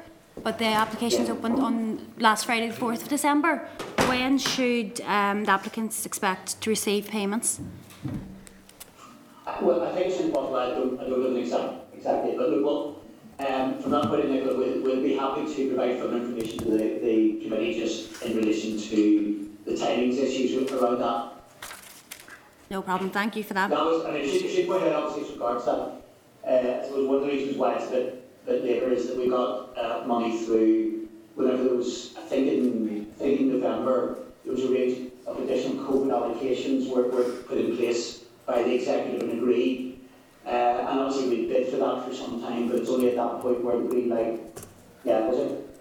Sorry, it's the 29th of October, I think, was, was, was where there was agreement with the executive to, to allocate um, on that basis. So the process has been running on from that point on. Okay, thank you, Minister. Thanks, Chair. Thanks, Nicola. Uh, can I bring in Justin McNulty and just advise William Humphrey if he if his internet is working to try and um, uh, sit, to get that message to myself or the clerk to bring him back in. Uh, Justin McNulty. Justin. Yes, thank you, Chair, and thanks, thank you, Minister, thank you, Ricky, Gary, Jane and Karen. Um, just one second, uh, what others are saying, what the Minister said in terms of what teachers and what principals and what school staff are doing and been through this last number of months and the lengths to, to which they've gone to to try and uh, ensure that children's education is disrupted as, as minimally as possible and at often at um, many of us themselves and that that's to be very, very much commended and we need to really recognise the work that, that our school teachers are doing. Um, Minister, in terms of the when principals will eventually get a break um, for Christmas, but how, how will they get a break for Christmas when schools will remain open often until the 22nd of December? They've worked tirelessly to keep the schools, get the schools back open in, in, in August, and they are contract tracing, contact tracing over Halloween. How then do you expect them to be on call for five days after the schools closes? Um, for many of them, the school doesn't close until the 22nd, as I said, in line with the uh, holidays, which takes us to the 27th of December. You expect them to read a 68 page document on the holidays, uh, which with, with revised uh, COVID-19 restart, you know, the revised COVID-19 restart document, respond to all the special education needs consultation, consult, consultation area, which does finish in, in in, in January, closes start of January. That, that consultation time closes in January, and then implement the budget legislation alongside implementing the OC contact tracing, time budgets, engage money, and wellbeing money, when are we get a break? Well, look, from, from that point of view, look, I mean, first of all, I would say in terms of the uh, consultation, it was ex- being extended to allow people just that bit of extra time in that regard. Um, on that basis, I think extending sort of consultation is never particularly a bad thing, provided uh, we get that, that right. Look, I think there's a lot of um, hard work that has been going on. I think, um, look, in terms of um, the additional elements of uh, funding through Engage, through of the mental health use opportunities have been there for some time and have been allocated. I suspect that it should be that, that a lot of those decisions will already have been made on that, on that basis. Uh, as regards documentation, it is always the case that we need, through the advice we get from Public Health Reserve, there will be considerations. The, the general principles largely with any level of advice will remain, will remain the same. But we do have to always do that little bit of refresher in terms of additional pieces of information. What changes within that are, on the grand scale of things, relatively small, so it shouldn't make too much of a direct, direct impact. Um, and I suppose in terms of, um, I don't know whether, because I think, you, you, I appreciate a question yesterday, which um, wasn't able to be taken directly in the, the chamber. Uh, we are working in terms of initial pilot, which I think will also, if it works out, will be helpful uh, with PHA in terms of a couple of the schools in the Valley on a more rapid uh, testing uh, regime. That's been done as a pilot at, at present. And if that works, I think that's something which could then be a major advantage to uh, schools in terms of minimising disruption, ensuring that students can be uh, in place. So, you know, there is good work that's going on on that side of it as well. Just, Justin, very briefly, just Minister, Justin asked you a really, really clear question there. What, what level of break are principals and teachers going to get over this Christmas holiday? What, how many days? What, what is your understanding, accurately, of the break they will get? They're largely speaking getting, getting their, their normal holidays and on that basis on it will be according to the, the normal dates that schools are, are put in place. For all of us, I think we're facing additional burdens because of, of COVID. There's no getting around that. And I'm sure all of us will be doing things over that Christmas uh, Christmas break, which normally perhaps we wouldn't necessarily be doing in that basis. But the break will be the same as it normally as it normally is. Justin, you want to come in? You want to come in on that? Given, Minister, that doesn't really much, given the extra burden on principals and teaching staff over this last number of months, over this last uh, almost a year, it's extraordinary to think that they're going to continue to work after the schools close and contact tracing and um, I think that needs more interrogation. Just, just in terms of contact tracing, until we move to a situation where there is a much wider testing regime on that basis, that will be the case, you know, irrespective of if, if dates were moved, there would still be then some level of, some level of activity. And for, for many, uh, for most principals from most schools, there won't be any level of contact in, in relation to, uh, in relation to uh, levels of uh, of issues in, in relation to. But that, you know, there will be a, a there's inevitably going to be some uh, risk of that happening, irrespective of whatever dates are, are there in place. And that, to be honest, on unfortunately, for all of us, the position that a lot of us are in, there, there will be some stuff that will, that will, that will crop up over the, the, the Christmas period, which will impact on all of us. And that's unfortunately some of the complications that are being brought by COVID and being brought by the broader public health. Okay, thanks. Very Some, some people, as Karen touched on earlier, are now in their third period of self-isolation. That's having an enormous impact on their mental health. Obviously, they're concerned about the impact on their examination performance when they have had less face-to-face time with their, their teachers and their peers. In the shorter term, um, you know, I'm concerned about what will happen if there are confirmed COVID-19 cases next week. Does the Minister understand that one case in the GCSE year group can cause 40 pupils having to isolate? This happens next week, we see having unable to join their family over Christmas. What, what's your perspective In on terms, that? in terms of, in terms of isolation, let us remember what should be the case in terms of, of, of identifying close contact. It's supposed to be those who are within two metres for more than 15 minutes. Now, if, for example, people are sitting in the same places each, each day, if an individual tests, and in most cases where we've had an outbreak, it has been on the basis of uh, one individual in that regard. There shouldn't be a reason why there should be 40 contacts with one individual. Well, that's because. I'm told by teachers on the ground that is happening. So one case in classroom comes So- up and Sometimes, sometimes that can be because of whatever interpretation is put in relation to that. Close contact is defined as within two metres for more than 15 minutes. Yeah, but it's also more than that, Minister. It's also it's also it's also for, for one metre for a less time period than that as well. So that, that's that's that's If not the entire. there's, if there's a level, if there's a level still of very much close contact, but again, Yeah.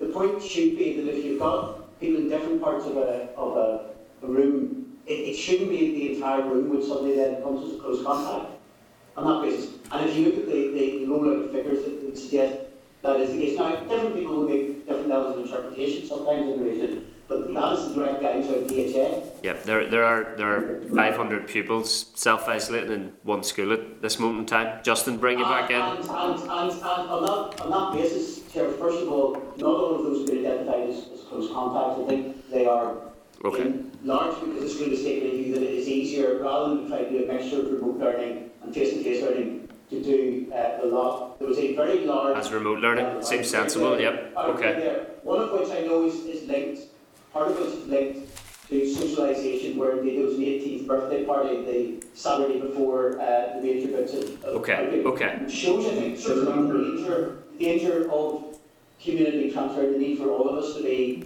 uh, all of us to be uh, very vigilant over. Agreed, agreed. period, but beyond. Agreed. Justin, Justin. Yep. And so, in terms of isolation, we've, we've, committee, we've all raised concerns about the impacts and the, the greatest impacts of kids who come from, come from disadvantaged backgrounds onto kids who are from, have special educational needs. Is, and they've, they've, they've been left behind, and the, the team gap is growing, right, because of this, this pandemic, and that has to be addressed. Mm-hmm. Is 10p per pupil per day enough to address the loss of learning and emotional well-being of our primary school pupils for what has, what has this, the impact has been made because of the COVID-19 pandemic? Well, the, Justin, with respect on it, we've got it, we've got a budget out of the executive. Uh, to be fair, not just the department, but the executive as a whole, it can't, you know, if we're saying actually, first of all, that is actually largely speaking to uh, use, for instance, in terms of the engage programme, to use particularly people from the substitute list to be able to come in and do additional elements of that. Now, if you're saying, for instance, you'd be a pound per day and we had 120 million, if the executive will give me 120 million, believe me, there are ways in which I can, I can spend 120 million. I may not So sure. unengaged, for instance, be able to find personnel to be able to do all of that in terms of that. So, you know, there is a, a level, we would all like to do uh, more.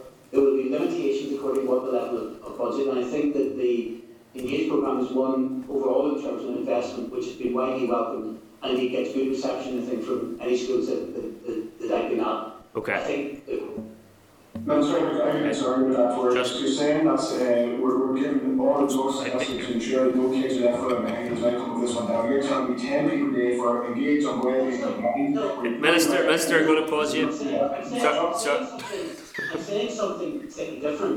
I'm You're right. saying we're giving a level of resources, we're giving all the resources that, that uh, are available. That's a different thing from saying that, that all is necessary. Principal skills here. if the executive was to give me a hundred million pounds, I can spend a hundred million. Okay, we've made we've made those points. I need to I need to stop you. In terms of what they're, they're public finance. Thanks, William. Let's be real as Or sorry, thank, thanks, Pit- thanks, thanks, Need a bell. Minister. I need to bring uh, William Humphrey in. William, you there?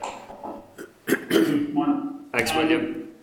Can I join with others in thanking uh, our school leaders and teachers uh, and staff of schools uh, and the legal struggles as we made difficult decisions throughout this year, an unprecedented year.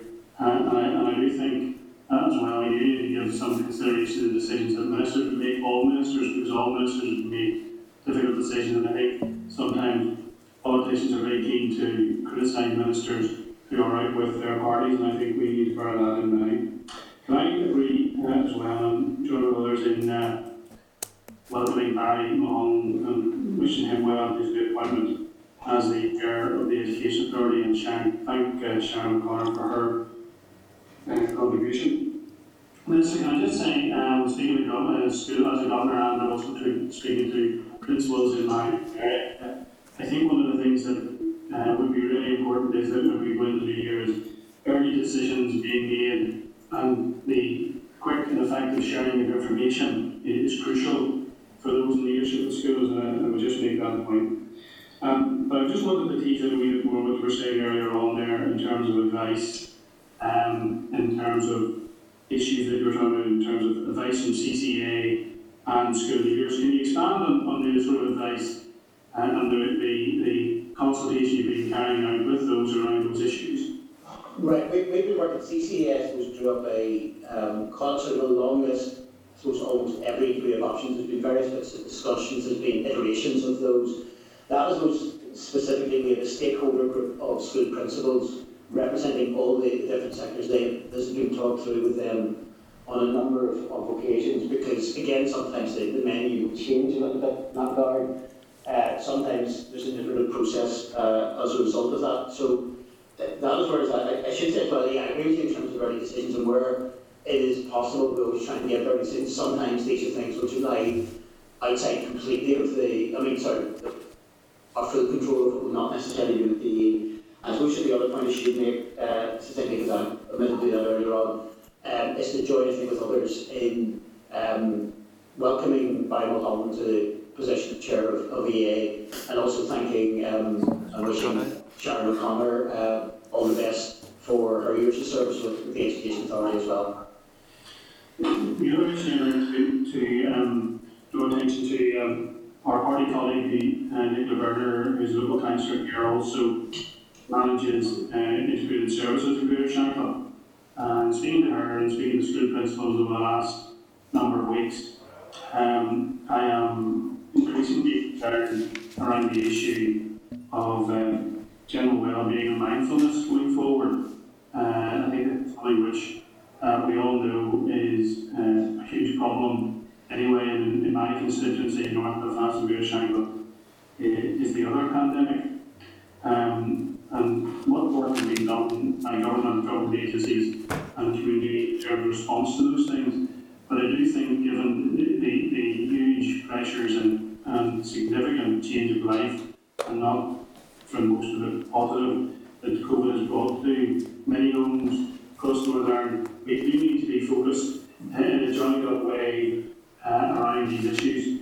Can I just ask you, what work is your department doing with the Department of Health, Public Health Authority, communities, local councils, uh, and um, the, the, the wider community in consulting with, with governors and so on around the issue of general um, mindfulness and, and, and well-being going forward because this is going to be a huge issue. Well, uh, yeah, no, I agree. There will be ongoing work. I suppose directly speaking, there's been two interventions. One has happened already, one will be due to happen. Uh, directly as regards the, was obviously thought that this being available, if you like, in response to the COVID side, on the broader mental health and well-being of five million, quarter million of that went into youth services, the remainder went directly into schools. And there is level of flexibility, even around mindfulness, around a range of things where that, that can be spent. But also the intention would be that there has been money allocated within budget, which will be rolled out on an annual basis, that that health has also contributed to, of about six and a half million that will be mainstreamed within, within budget that can go on, on that level. Because there is, it, it's, it's also, I suppose, uh, part of the issue is that even particularly as regards individuals, it's not just a one size fits all for individuals as well, as you'll appreciate. I mean, one of the things I, I got back from a lot of schools I've been at is actually they said the general resilience of the children has actually been quite amazing. But that perhaps masks also with the individual cases, and maybe not necessarily people that are always known to health or education. It's also sometimes what happens within families behind closed doors, and we need to try and tackle that, that as well. Okay, uh, Chair, Chair, that's me, and I have to leave the meeting shortly for reasons I outlined to the clerk earlier. Thank you, Will. Thank you, William. Uh, final member is uh, Maurice. Maurice Bradley. You there, Maurice? Yep, go ahead. Yeah, Chair, can you hear me? Can indeed, go ahead. Thank you very much, Chair. Chair, uh, I'd like to thank the Minister and his team for, for appearing here today and speak but robust the questions, so uh, I, I will not want to agree on the, or I attack. Uh, I would just say to the Minister that the greatest asset any organisation has is its staff. Often overworked and overlooked, and nonetheless the greatest asset, and I would echo the previous speakers, uh, gratitude to your teachers and others for an exceptional work, very thanks for responsive. Minister, uh, as you know, I have concerns about transfer test. While I remain in favour of, of, of the transfer test, I believe it needs to be reformed as a number. However, uh, given that we are still in the midst of a pandemic, pandemic, will the department be giving uh, support to those who are organising and taking the transfer test? That includes guidance to boards of governors to ensure safety. Yeah, there, there, has been guidance that has been issued, and as part of that, particularly that on, if we take, both in the sense of saying to them in terms of, as was raised, I think, um, at the assembly yesterday, that they, they have been indicated that they should have a wide range of criteria which are in place. I think that's due probably at the end of this week for schools, well as their choice. But also, think advice has been given in terms of health and safety. We've written to both the schools themselves who will be hosting it, but also then the test providers. And there's an expectation that uh, with examinations that the, the range of um, sort of health mitigations that need to be put in place will be the same um, on any set of, of examinations, whether they are transfer test level, whether they're at GCSEA level, etc. letters that been sent to the providers of the test um, about the need to follow public health guidance and uh, specifically you know, how we're going to deal with pupils from different primary schools and class bubbles. And then Bush came last week to advising the test providers that they know, must ensure that they're uh, complying with the requirements of health protection legislation and outlining the need to be able to provide details the advice that they sought and the assessment of risk undertaken by them and host schools, and to make sure that they're very clear in advising parents of the steps that they've taken and the mitigations that have been put in place. Just one, one final question, Chair, and that's, uh, uh, will the department be providing any additional support to help the teaching staff, uh, during the track and trace and guidance to ensure that tests are done in a safe manner? Well, we don't get, these are ultimately our, our private tests in, in relation to that. If there's an identification, the normal procedure, if there was somebody then at their stage was identified that required sort of test and trace on them. Uh, you know, ultimately, if, if schools are providing us, we've given them advice on what they need to have in, in place. These are ultimately private tests, and the responsibility will lie with, with those who are actually, they're making a choice, if you like, to do these tests. Consequently, I suppose they've got to deal with, with ensuring that all the consequences are, are put in place as well. Okay, thank you. Thank you, Minister. That's me, Chair. Thank, thank, thanks, Maurice. Um, it, Minister, is it, is it possible for these tests to be delivered within public health guidance? Yeah. Like, don't forget, at the end of the day, we're in a situation where um, we're talking about, on any one particular occasion, accommodation of about 10,000 roughly on each individual occasion, uh, pupils coming in. Whereas in a normal school day, there will be about a third of a million. In, in some in bubbles that don't leave that bubble for the whole day? Have you sought the Well, advice yeah, of the chief? As part of, as part of the, the public health guidance and part of the, the indications that what are happening by the test organisation, they are as much, they will be actually ensuring that the children are actually doing the test or doing so within, uh, within the rules, within legislation. Yeah, it's all, everything will be complied with.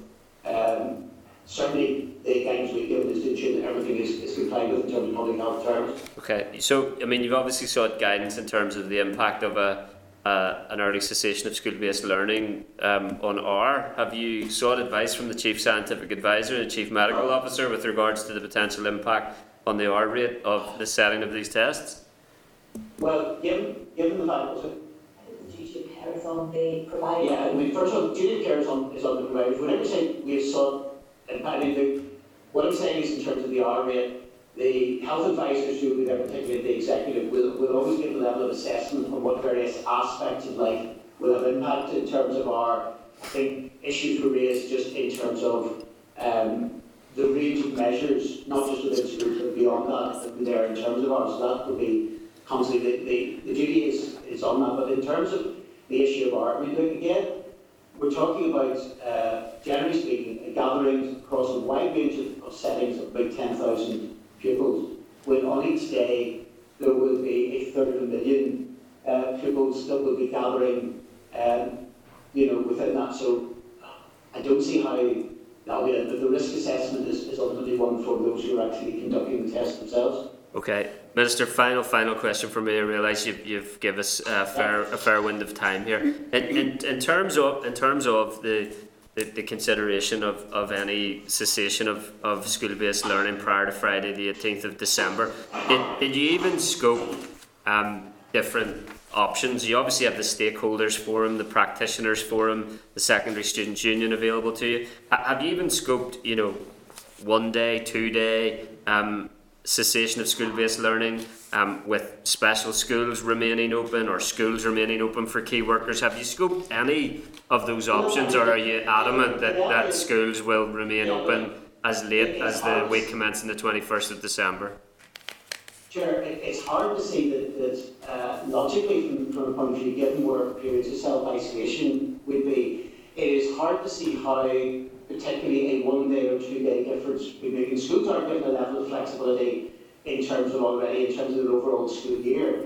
The important thing is that, uh, that schools remain uh, open for their, their pupils, that they provide that face-to-face uh, learning uh, on that on that basis. So, you know, I made it very clear. I think schools need to remain open. That has been the consistent position. So, Okay, On okay. that, on that note, Chair, uh, Lily, I, I appreciate at various stages there have been different levels of, of um, views expressed by both myself and committee members, but as I suppose strictly speaking, this was the last time I've been in front of the committee prior to it, and I wish uh, the uh, committee, all the committee members, um, even, even those who are, are um, uh, signing up the title, and I wish them a very um, Yeah.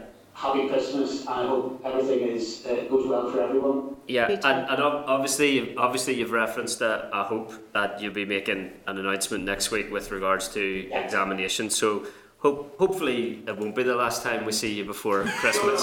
Uh, I, I thoroughly enjoy our, our interaction, Peter. Um, I should, I should say, obviously, in this forum, on that, on that, on Sure. that basis on it, so. um, Sure. A- And, and genuine, genuinely, Peter, If you we, want to, sorry, go if ahead. you want to email me privately with what, what each of you want as Christmas presents, I'm sure, uh, uh, Mine's already away. I know, I know, I know, I know sort of, uh, Danny, Danny may well be sending me, well, maybe send, sending, uh, Sandra at the Department of Education a very long list, which would probably involve issues around examinations and a range of other, uh, activities, but like, I wish everybody, I will, He's taking it to the assembly next week. Yeah. Uh, on that basis, I, I wish everybody. Yeah. Uh, and Minister, in, clo- in, in closing for me, we've we've obviously set out clearly and consistency consistently what we think some of those key issues are for you to to seriously um, take take action on in in in, in weeks uh, rather than, than months, and we do look forward to getting greater clarity with regards to examinations um, from you next week, and we've, we've made our views clear in relation to what, what we feel is the importance of that uh, cessation of school-based learning adequately in advance of Christmas to ensure teaching, non-teaching staff pupils who have sacrificed much over the last period of time, they they have the Christmas that they deserve. But we do sincerely wish you uh, and your departmental staff um, rest over that period of time as well. Thank you. Thank you. Thank you. Thank you. Okay, members, uh, can I ask uh, Assembly Broadcasting um, to bring members uh, back into the spotlight and to ask the clerk to summarise uh, any actions we need to take? Uh, Thanks, Chairperson. While just waiting for members to join the spotlight and the department to leave. Um, So again, uh, this is where members will jump in and see uh, what I've missed out. So it appears that the committee wishes to write to the department um, urging uh, the provision of clarity on examinations and encouraging engagement with uh, students uh, and, uh, and schools in that regard. Clerk, can I supplement that very briefly because we just ran out of time on questions there, but c- can we ask if the Deloitte independent review of examinations 2020 has been received and if CCEA recommendations have been received? I presume they have if the Minister hopes to make uh, further statement to the Assembly next week on that matter, but it might be helpful to get clarity in that regard and I suppose um, when they, if and when they would be made available to the committee. We were told six weeks. Okay. Sorry, that, I realise we're tight for time here as well, Clerk, so I'll let you, let you get through there. And uh, then, additionally, then uh, the committee wishes to write to the department seeking clarity on the advice and support which will be provided to school leaders running up to and over Christmas in respect of track and trace. Um, perhaps the committee wants to write to the department, ask it to set out the position, re those schools which have offered students the option of working remotely. Yep. Um, additionally, then, uh, seeking clarity on vocational and technical qualifications which are undertaken by some pupils in schools. Um, looking for further information on the timing of payments to the childcare providers, as Ms Brogan also asked, and sight of guidance to the schools and test providers in respect of the health mitigations relating to the post-primary transfer testing. Right. Yeah, can I, I'll add and then bring few, co- you- I think you mentioned clarity with regards to um, track and tracing responsibilities and when they will cease for um, teaching staff. Can I also add a question again, didn't have time to ask in detail, um, why no code to record uh, COVID-related pupil absence has been Yeah. created? Um, and bring in Deputy Chairperson Karen Mullan and I think Robin as well. Yeah. Yep. On that, um, the one on the transfer test, uh, see in relation to the track and trace that's in place, whose responsibility is it? Is it the private providers, the, the primary school principal that the child comes from, or the school where the test is taking place? So maybe clarity on that, and maybe just for um, uh, details around that vaccination list, around um, school staff being added to the vaccination list. Is the committee, sorry, uh, Deputy Chair, is the committee taking the view then that um, school staff should be um, high on that list? I, I, I I'll think keep bringing in people I think appropriate that's here. an Daniel, you want to come in on uh, that? I think that's an important uh, suggestion, simply because uh, teachers have been and are continuing to be directly exposed to large groups of young people uh, who at a time were considered as super spreaders of this virus, although that is, hasn't been heard in some weeks and months. Uh, I do think it is important to uh, ensure the safety and to uh, uh, ease the anxiety within the teaching profession that that, that suggestion is supported. I, I don't see why not. They are absolutely uh, on the front line and they're providing an invaluable service and educating our children in these most challenging times. And also childcare staff as well? Yeah. Yep. I think You meant that, yep. Thanks. Members content? Yeah. Agreed? Okay, yep. Bring in Robin Newton as well. Yeah, yeah, can I, yeah, it's really, uh, you ra- raised the point about the principals making their decisions already. Can we just try to understand what flexibility school principals have in the area, Peter? In respect of uh, school closure, Yes, or, or remote remote learning, or, learning, yeah. or whatever, Yeah. whatever. Um, if we just try to understand that. Uh, and, uh, um, Ms. Brogan, uh, raised the issue, uh, following me, in terms of the, um, letter from the minister dated the third of December on the Child Care Support Fund, and he's indicated that he has uh, his, he is intending uh, to announce further funding for the scheme. If we could maybe try to understand, I know, I think he said the figures, have gone past me, how much that is and when that money might indeed uh, be, be, be allocated. thanks, Chairperson. Okay. All the Uh, no, ju- just, uh, Daniel? uh, yeah, um, in relation to track and trace, uh, like all of us are receiving considerable concern in, uh, uh, in relation to the heavy workload uh, in that regard. Uh, I don't think there's been any extra resource to help support the school uh, in that, and it, it can take a significant period of time uh, for a, a principal or a teacher to see that out. So I'm just wondering, is there merit in asking for resources in that regard? It, it has added a huge amount of work to an already very difficult situation. And to ask the department and the minister's assessment whether support for contact tracing for principals and teaching staff has been adequate and indeed what it is. yeah. Karen? Uh, Clerk, I have a, I, I did ask that, there's a question on. Um, I suppose I was told at the time the best person to do track and trace was the principal. So I went back then and asked for extra resources Right. for the principal, all our duties the principal carry out, so I think there's a, It's been asked a That's few what- times, the members are no, right. there's a, Yeah. there's an answer there, but it's probably not the answer we wanted to hear. No, I probably. But it's a big issue. Ah, Okay. Any other actions, Clerk? No? Or, or Mem- just Chair, members, Daniel? in terms of school closure, and all of us are getting inundated in relation to that that issue, and also the, the huge debate around it as to how it will impact on the SEN children and people that are in work and everything else. But I suppose the best approach would be flexibility to allow schools to close. So I'm just wondering, um, have we a position collectively as a committee on this, or what, what is the I, I, I, I tried to ask my, my last question at the end there to see what whether options had been scoped. It might, if we get into the realm of of, Yeah. of a specific option here, I think it might be it might be challenging. But I- think it would have been, from my position, and, and this is not to be confrontational. I, I think it would have been helpful to to hear whether any type of those options had been scoped because I, th- I think most members have acknowledged that.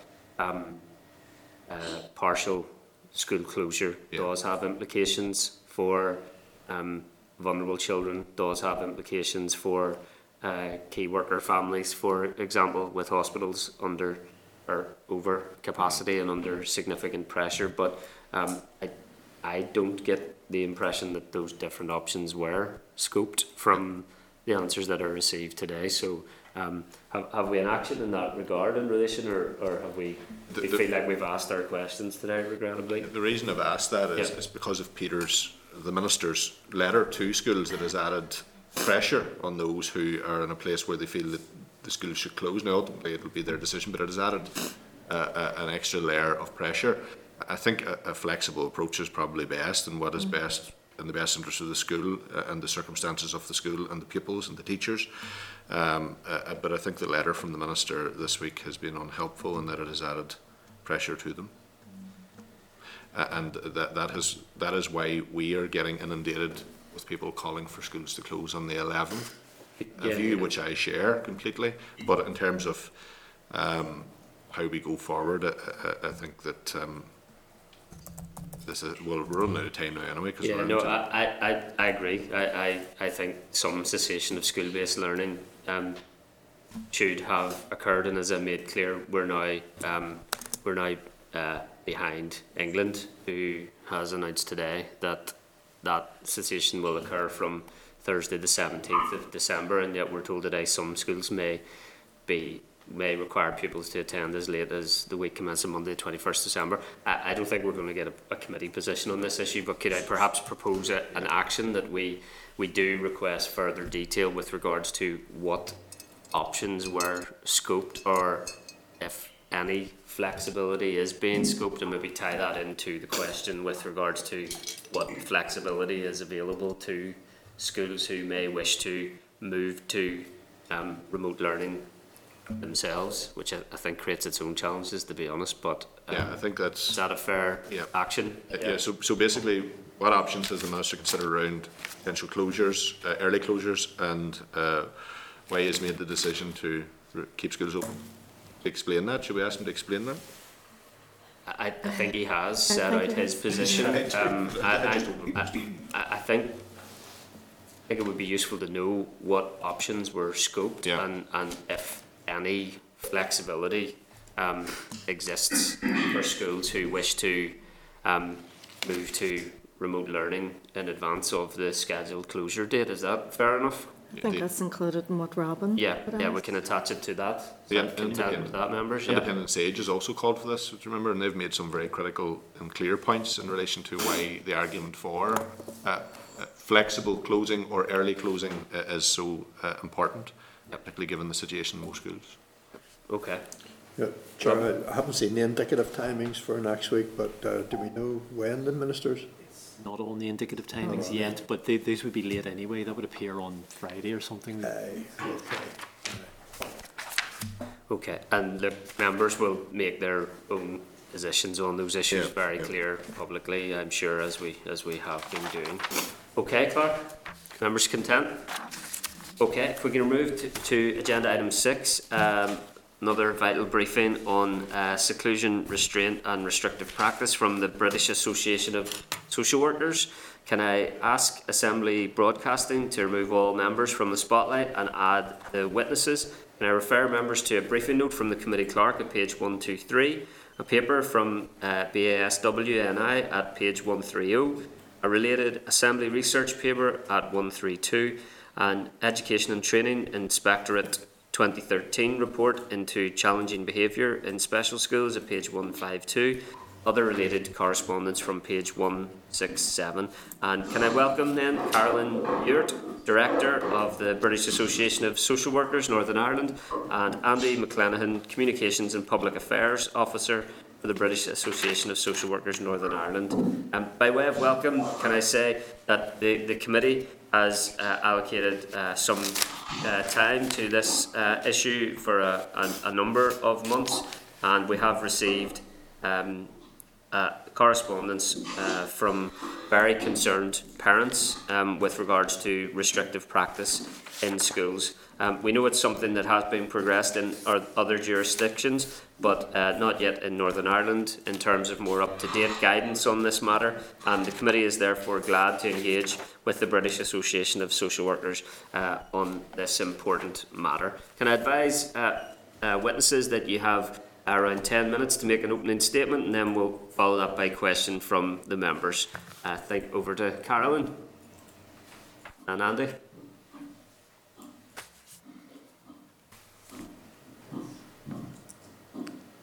Can Andy hear us?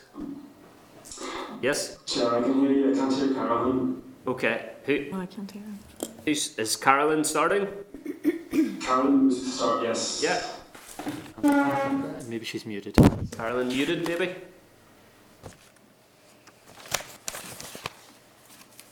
Apologies, can you hear me now? Ye- It, it's a bit grainy, but go ahead and we'll, we'll hopefully we'll be okay there. The joys of, uh, of digital technology. Can you hear? I'm going to try and adjust some speakers on my headphones. Yeah, that- see if that makes a difference. That that would be help. That would be helpful. It it is it is uh, digital sounding at the moment. Uh, I don't don't think we'd be able to uh, proceed with that sound level at the moment. Okay, does that make any difference for you, Chair? Not not. No, I don't think so.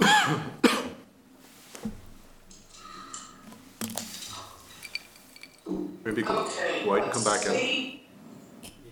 Yeah, it might be helpful. I can hear you all very clearly, but there's something clearly going around my, my end here. Any better? Slight slightly better. Try again. No. No, we've lost you. Say, no, say none again. Uh, did, did Andy, did you have comments as well? Could we maybe take your comments and then try and get Carolyn logged out and logged back in again?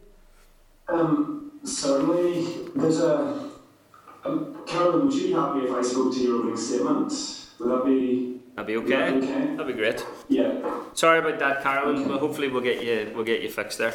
Thanks, Andy. Okay, no problem. So I'll, I'll just uh, I'll tell you this, Mr. Chairman, committee members. Thanks very much for the invitation to present this morning.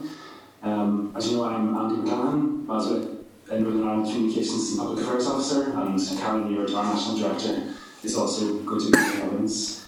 I'm going to briefly outline BASW Northern Ireland's position on the use of restrictive practices, seclusion and restraint, and then I will go on to explain a little bit about what we feel should be put in place to, to actually remove the need for use of restrictive practices in, in, in the vast majority of contexts. Then be to take some questions. So for a little bit of background on BASW, um, we are, BASW Northern Ireland is part of BASW UK, the largest professional body for social workers um, in the UK, and we've 21,000 members employed across all areas of social work practice. In Northern Ireland, there's approximately 6,600 registered social workers. Um, they, the majority of them work in the statutory health and social care sector. Social workers also work in the education sector in various roles, including the Education Authority, Education Welfare Service, and Child Protection Support Service. Social workers also work in criminal and youth justice sectors, in the voluntary sector, and as independent practitioners. So, as we Northern Ireland, we first became involved with this issue when a member of ours who co-authored a report was contacted by concerned parents. Um, the report is three steps to positive practice.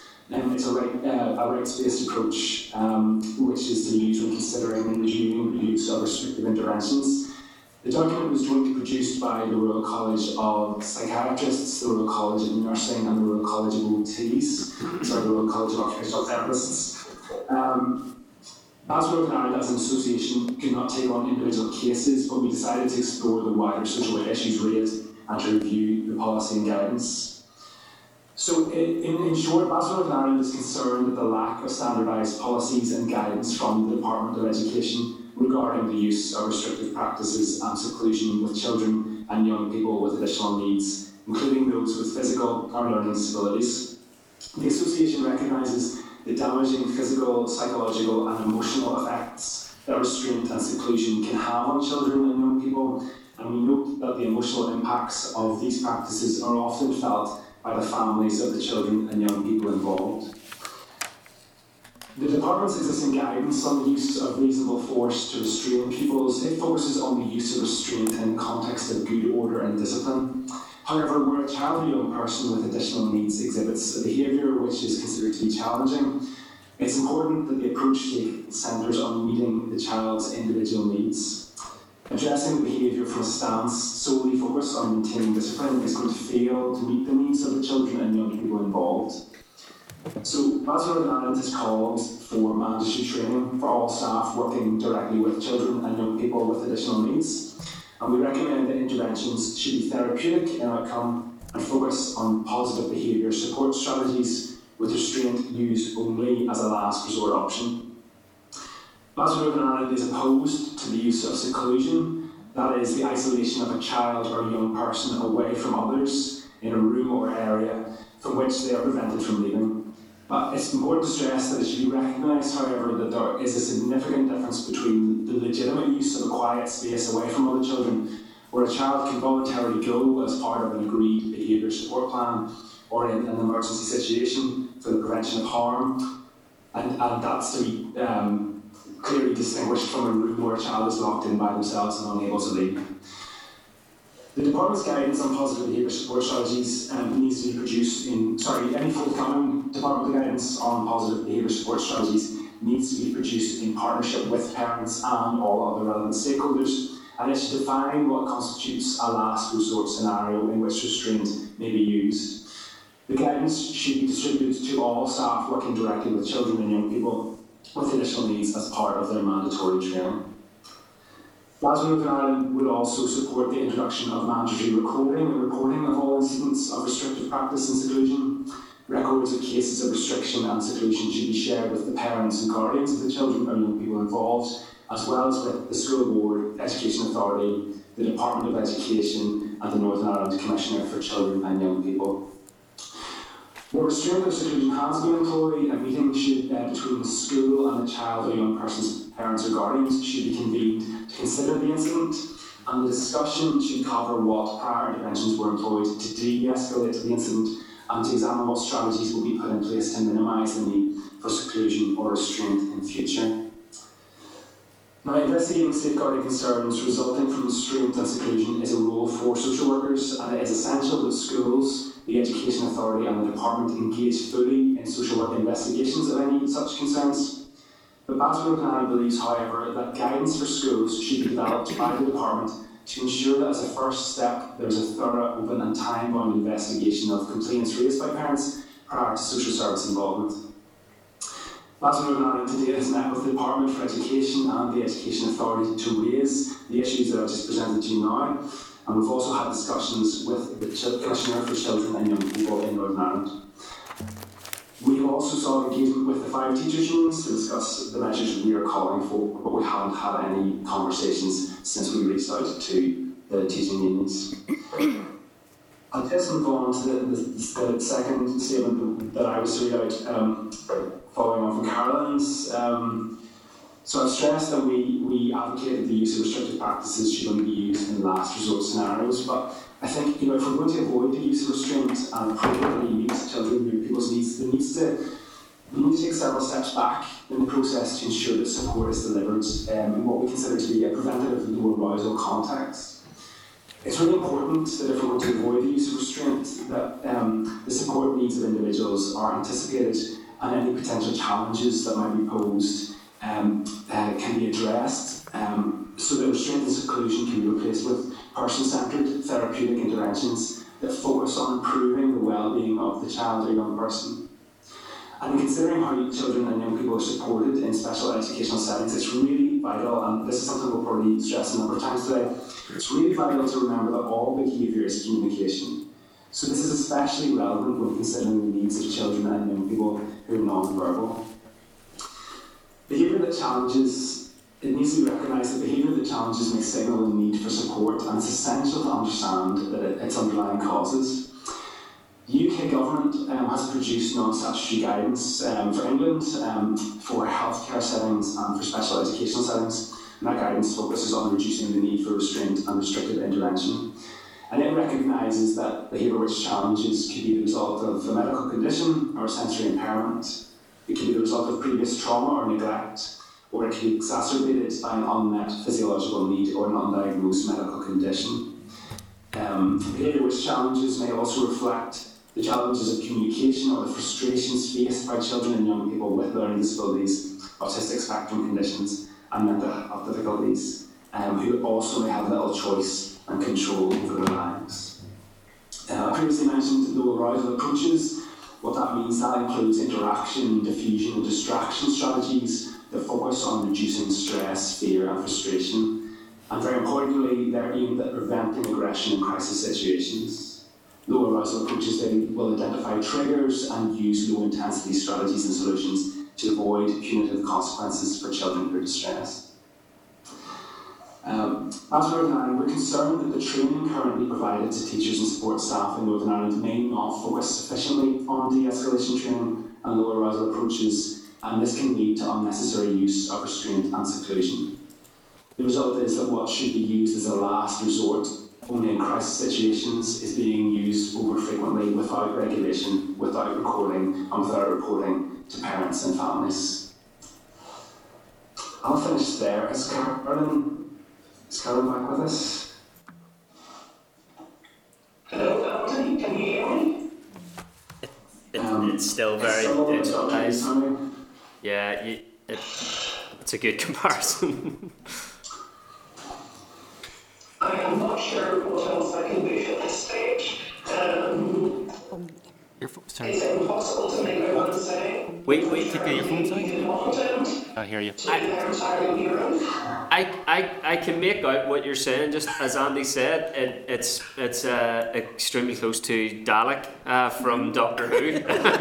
but um, we that that's I think I think we have some guidance. I think Something to do with her headphones. something to do with the headphones potentially. Sorry, Paula, what's that? You're just typing away furiously. Um, if she uses um, the phone line and phones in, Okay. we'll be able to hear her, but just not see her. Okay, the, al- an alternative option, Carolyn, might be to phone in and use the, the phone line. I think, uh, Andy, you've, you've covered all the, the opening comments um, that BASW wanted to make, though. Is that, is that right? Yes?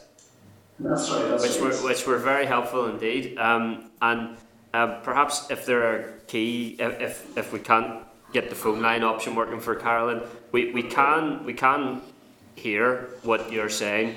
It, it is just not in normal audio uh, sound. So if there's a if there is a key point that you would like to make, perhaps we can persist with that as well. But are, are you content for us to move to questions at, at this stage? Andy? Can you just hold on, uh, Chair, until Carolyn is connected? Yeah, that, that's okay? okay. Should, Clerk, should we take a short uh, break? Yeah. Let, let's take a, a, a very, very uh, two minute short break here to see if we can resolve those issues for Carolyn. But thank you for a really helpful opening statement, um, Andy. Thank you. Okay, me- okay, members and witnesses, that's us returned to public session. Um, Carolyn, I think we've we have resolved the uh, audio gremlins, and we're delighted to have you back with us. Um, Carolyn and Andy, thank you both uh, for that extremely helpful opening statement. Um, can I uh, ask a, a first uh, set of questions um, by asking, are there are, there approaches that have been taken uh, to update uh, guidance in relation to restrictive practice, uh, seclusion and restraint in other jurisdictions that could be a useful template for what updated guidance ought to uh, look like in Northern Ireland? Um, ask that of, of Andy and Carolyn. Andy, do you want to take that? Yes, no problem. Sorry, Terry, your audio got a bit um, vague there, but I think I got the, the, the gist of the question. Yes, there is. There's government guidance issued um, for England. Um, it was produced in 2019 on reducing the need for restraint and restrictive intervention. And although that was very welcome that that guidance was produced, there are some shortcomings with it. It's, um, it's non-statutory guidance, um, which I think is limits um, its um, how, how useful it can be. It also only applies in um, special educational settings and healthcare settings. It doesn't apply in mainstream schools, which limits its, its, its usefulness as well. I think some of the shortcomings of the UK guidance are also that it places quite a responsibility on the professional judgment of teachers to decide if restraint is necessary, reasonable and proportionate. Um, and we believe, as as Northern Ireland, that any guidance introduced in Northern Ireland should exceed this standard and have a comprehensive but non-exhaustive list of examples of when restraint should be used. Because our concern is that if you leave the decision solely to the professional judgment um, of individual teaching staff, that can allow significant room for interpretation of the standards, which could lead to an unnecessary and avoidable use of restraint. I think also the English guidance, it places an unfair responsibility on teachers because it, it says to be, perfect, to be confident in the judgment, I'm just quoting directly from it, to be confident in their judgment, staff should also ensure that they know the scope of the legal powers authorising restraint, keep abreast of changes to and, and developments in the understanding of what constitutes good practice in this area.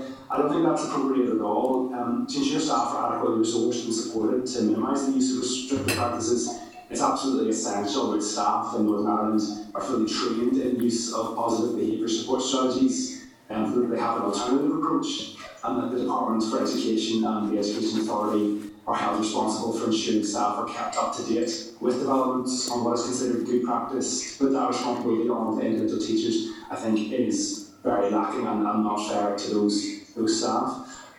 In Scotland, interestingly, the Scottish Government is in the process of developing guidance um, for the use on the use of restraint and seclusion. The Government is actually, this came about um, as a result of a judicial review which was um, supported by the Scottish Equality and Human Rights Commission. If the Queen wants to look at it in detail, the Children's Commissioner, Children and Young People's Commissioner in Scotland has a fantastic report, I think it's 2018, it's called No Safe Place, and it examines the use of restraint and seclusion across um, schools in Scotland and the engagement there is with um, uh, Scotland with uh, local authorities given their responsibility for education. Found some really worrying inconsistencies in terms of a lack of policies um, in different uh, across the different local authorities. They found that um, the implementation, uh, also the, the, the situation in Scotland uh, and the lack of guidance centrally um, it risks violating various different aspects of human rights law.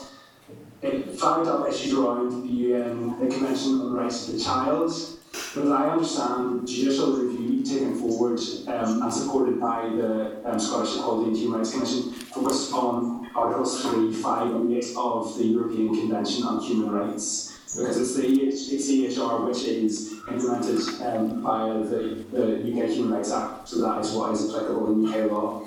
Article 3 that focuses on the prohibition of torture, inhumane or degrading treatment and punishment. Article 5 focuses on the right to liberty and security, and Article 8 focuses on the right respect for private life, which includes respect for physical integrity.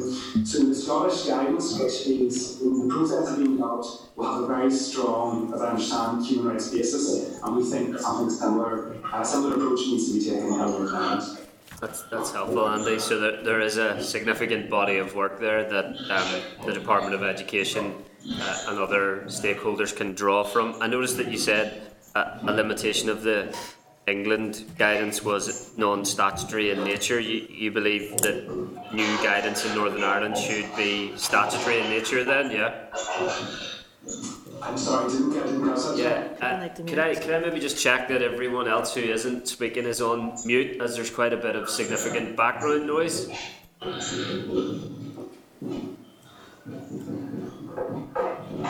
Okay. Um, just just just to reiterate, if everyone who is not speaking could be muted.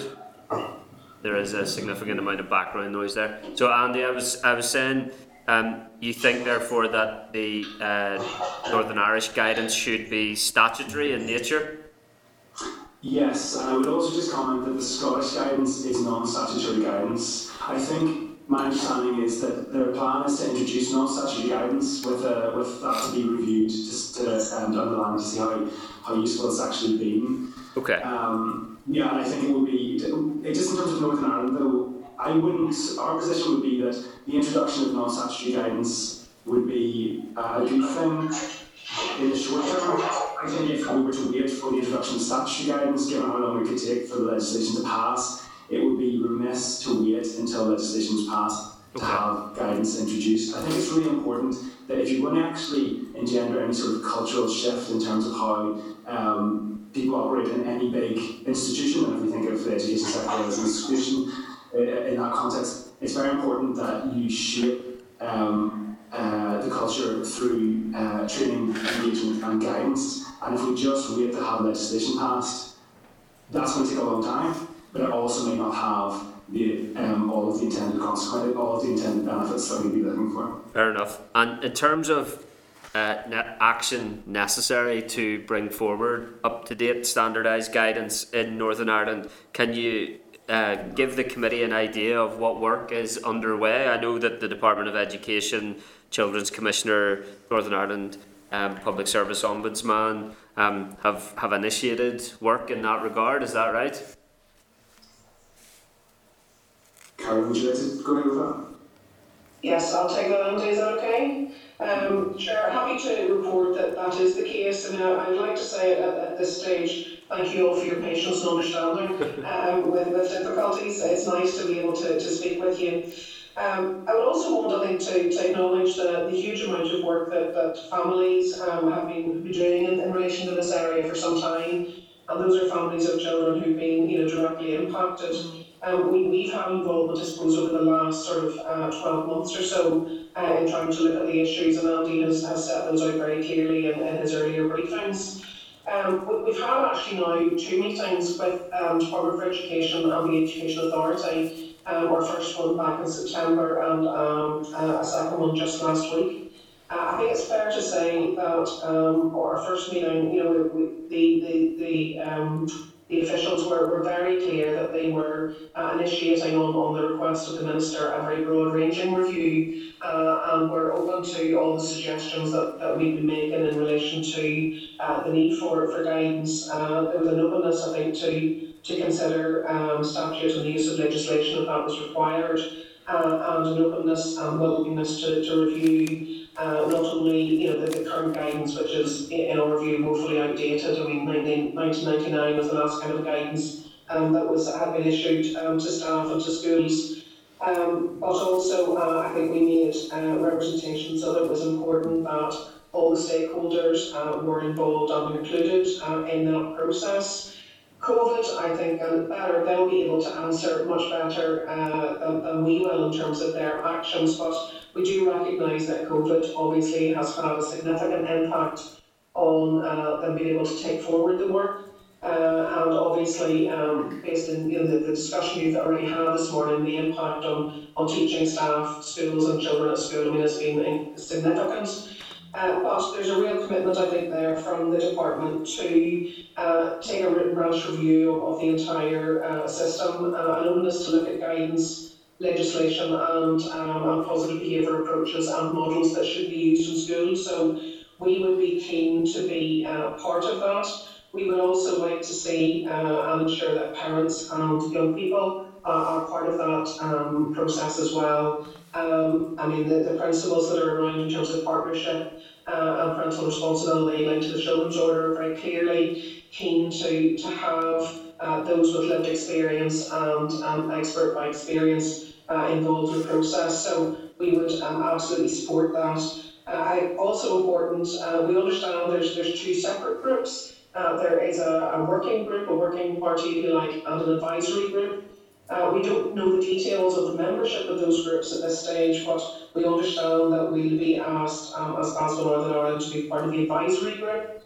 Uh, that would uh, be important. I think that teaching unions, etc., are involved in, in that group uh, alongside parents. Um, and the uh, the working group, uh, I suppose it's for the department to decide the, the makeup of that group, but important that it's inclusive um, and involves all the people who um, have a legitimate um, voice in the process. That's great, thank you. Um, helpful information. Can I bring Deputy Chairperson Karen Mullan, MLA, in? Thank you, Chair. Thank you very much, Caroline and Andy. And Caroline, uh, I know you had technical difficulties, but we're just sitting here admiring your beautiful tree, so it made, it made up for it.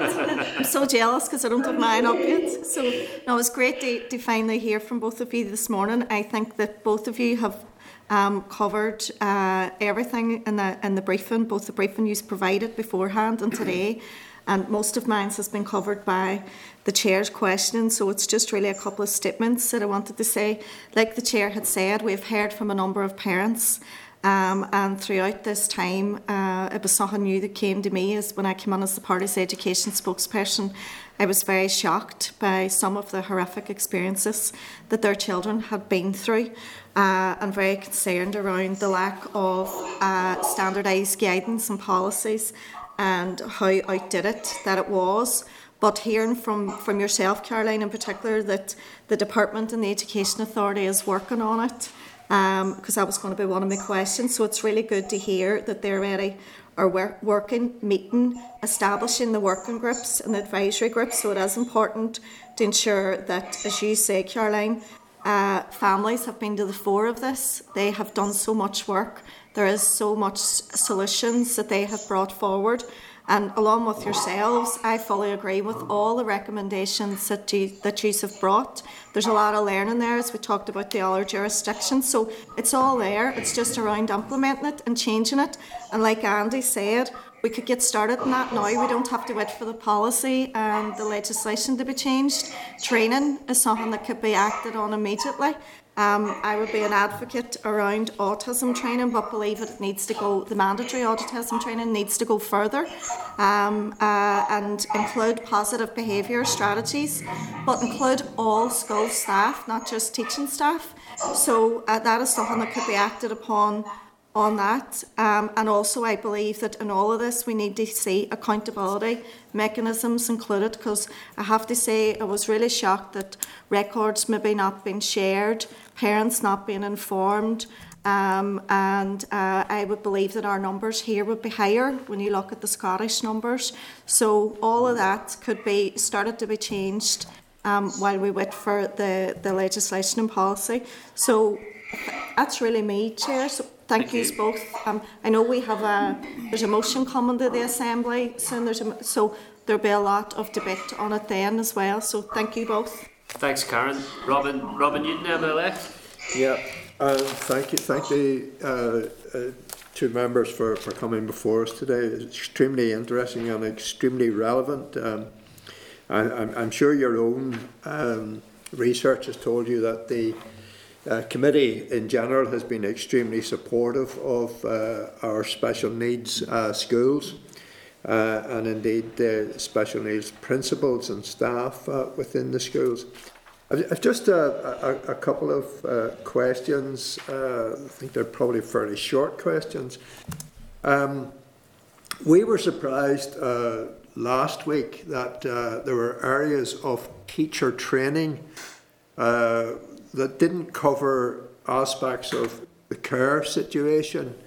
Can you just tell us whether or not in our teacher training colleges autism is covered within the curriculum of, of, of teacher training?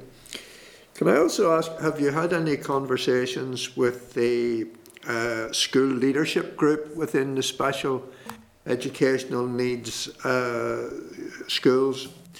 And I think uh, it was Andy mentioned that you had tried to make contact with the uh, teacher teaching trade unions and, and hadn't had any response from the, the, the trade unions. Perhaps you let us know when that was and whether or not uh, it, that's an ongoing matter for you.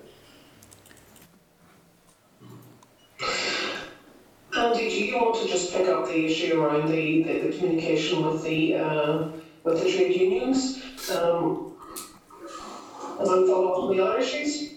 Yes, no problem. Um, if I may, just can I? I just need to actually search back. I'm not entirely sure when we did write meetings. It was a number of months back. Karen, could you address those other issues now? Come in the end with that when I when I pull it out. Forgive me. There, Andy, my, my sense was that it was around August, September time, but uh, I, I didn't, I, I wouldn't um, be able to just confirm that offhand. Um, it's an interesting question, and I suppose we, we don't actually um, know at this stage, um, Robin, what the, the training would be uh, in relation to uh, teacher training. It's, um, we represent social workers and are involved with social workers, so I can talk lots about what social work training might involve. Unfortunately, I don't have that information, but I think it would be uh, interesting, I'm sure if this is an area that you, you choose to pursue, there'll be many people you could call who, who could give you information uh, on that. Um, I think the, the approach in relation to um, a whole school approach is, is one that's really important, and I think what we try to say is that you know once the department make a decision around what the, the best approach is and look to um, uh, set out the model that it would want to use, I know at the moment um, it, it uses Team Teach uh, under the um, auspices of the review. That's up, I think, for discussion as well in terms of trying to find uh, the best model that really fits for Northern Ireland. And I think just to echo Andy's comments, I think there's a real aspiration here which we would support um, to say that you know we should have the best possible model for the children and young people um, at our schools. Uh, and we, we make that based on evidence, evidence uh, look at research, look at what we know um, are, are the best the, the models that would provide the best outcomes for children, um, that support them and nurture them and develop them, um, and that don't lead to, to trauma uh, and mistrust and fear. So um, I think in the model that's picked uh, and the training that's required, that needs to be a whole school system. So that's not just the teachers, uh, it's the teaching staff, it's the cleaning staff, it's the, uh, the ancillary staff who support uh, in terms of driving, uh, all the, the, the individuals who come into contact uh, with children, and, and that, as we understand from uh, from the evidence, points to um, the best the best possible outcome for, for those children. Um, if, if I may, um, uh, Mr. Dean, the, the, the letters went out to the teaching unions on the 25th of September. And, and just, just to follow on, Carol mentioned um, Team Teach being um, the, the training provider. I just point the committee to um, Resources Online. British Institute of Learning Disabilities uh, is an organisation which certifies organisations which have demonstrated that their training services comply with the Restraint Reduction Network training standards. Um, it's a pretty rigorous process and it's accredited by the United Kingdom Accreditation Service um, as meeting the ISO standards for certification. And you can check on our website organisations that have been um, certified in line with the Restraint Reduction Network training standards. Um, but as of yesterday, when I checked, Team Teach was listed um, as an organisation that was working towards certification, not an organisation which had received certification under the Restraint Reduction Network training standards. And I think that's just something that the committee needs to be aware of Yeah. when it's looking at the training which is being rolled out, which is currently in, in place in, in special schools. Okay. Can I, can I just ask you about the, the contact, if you've had it, with the special schools leadership group? We actually, uh, yes, I'll, I'll pick that. We, we are in, in the process. We have a member um, who's trying to set up a meeting with us. Um, with that group, we haven't actually um, had uh, contact with them at, at this stage. Okay. Thank you, Chair. Thank you. Uh, can I bring in Daniel McCrossan? Yes, uh, thank you very much for your uh, presentations. This is something that uh, we all feel uh, quite strongly about, and uh, we recognise that there are issues. I've been lobbied uh, significantly uh, in relation to this. Uh, people in my own constituency and beyond, Deirdre Shakespeare to name one, Shauna Kane to name another. Um, and I know that there's a huge amount of work going on in relation to the motion that's come before the Assembly, which uh, we will be supporting.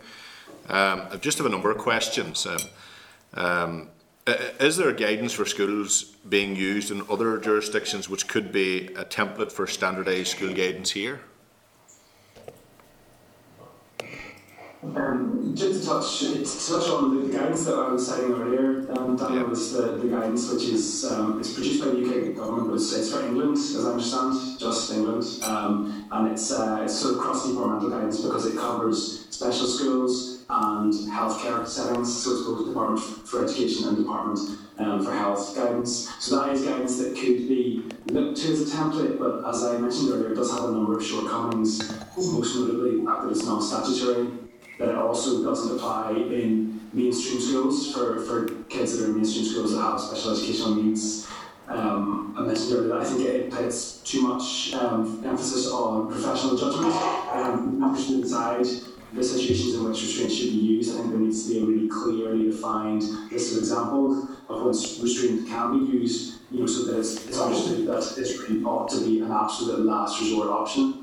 Um, and finally, that it, it places too much responsibility on teachers to stay abreast of developments in terms of good practice. I think if you're going to, to ensure we have good practice um, uniformly across schools in Northern Ireland, the Department for Education and Education Authority need to take the lead in actually keeping staff up to date and ensuring training is not just a one-off event.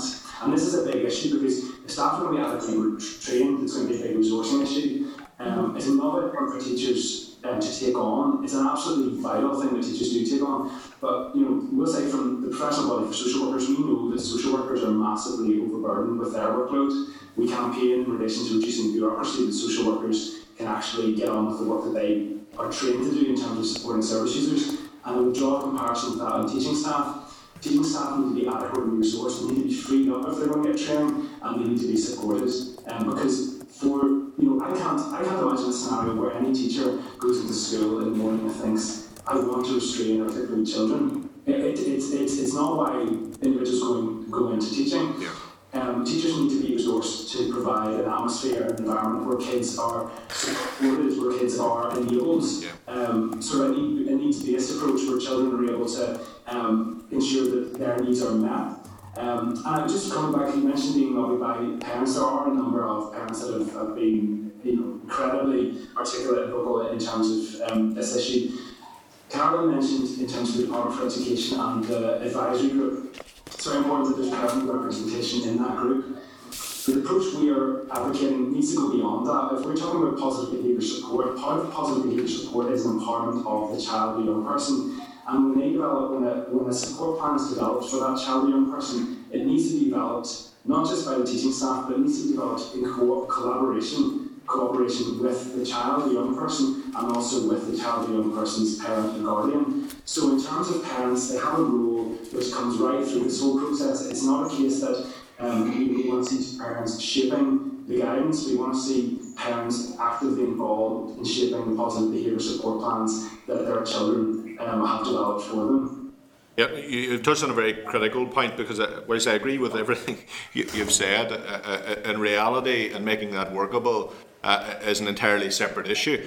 Uh, we could train teachers very well, but resourcing is a, a factor. Uh, we could have some of the, the best trained teachers uh, uh in the country, uh, but uh, that, that in turn, without necessary resource to back up the situation in the classroom, proves to be very difficult. So I, th- I think that the, the issue here is that whilst training is absolutely essential, and we full support of that, and I would like to see it mandatory. in, in fact. Um, the issue is in relation to resources to enable the teacher to uh, make use of that training when a particular circumstance arises, uh, uh, uh, and then the need to have someone else in the classroom, I suppose, for the, the remaining, say, 29 children. So th- th- there's issues in that regard.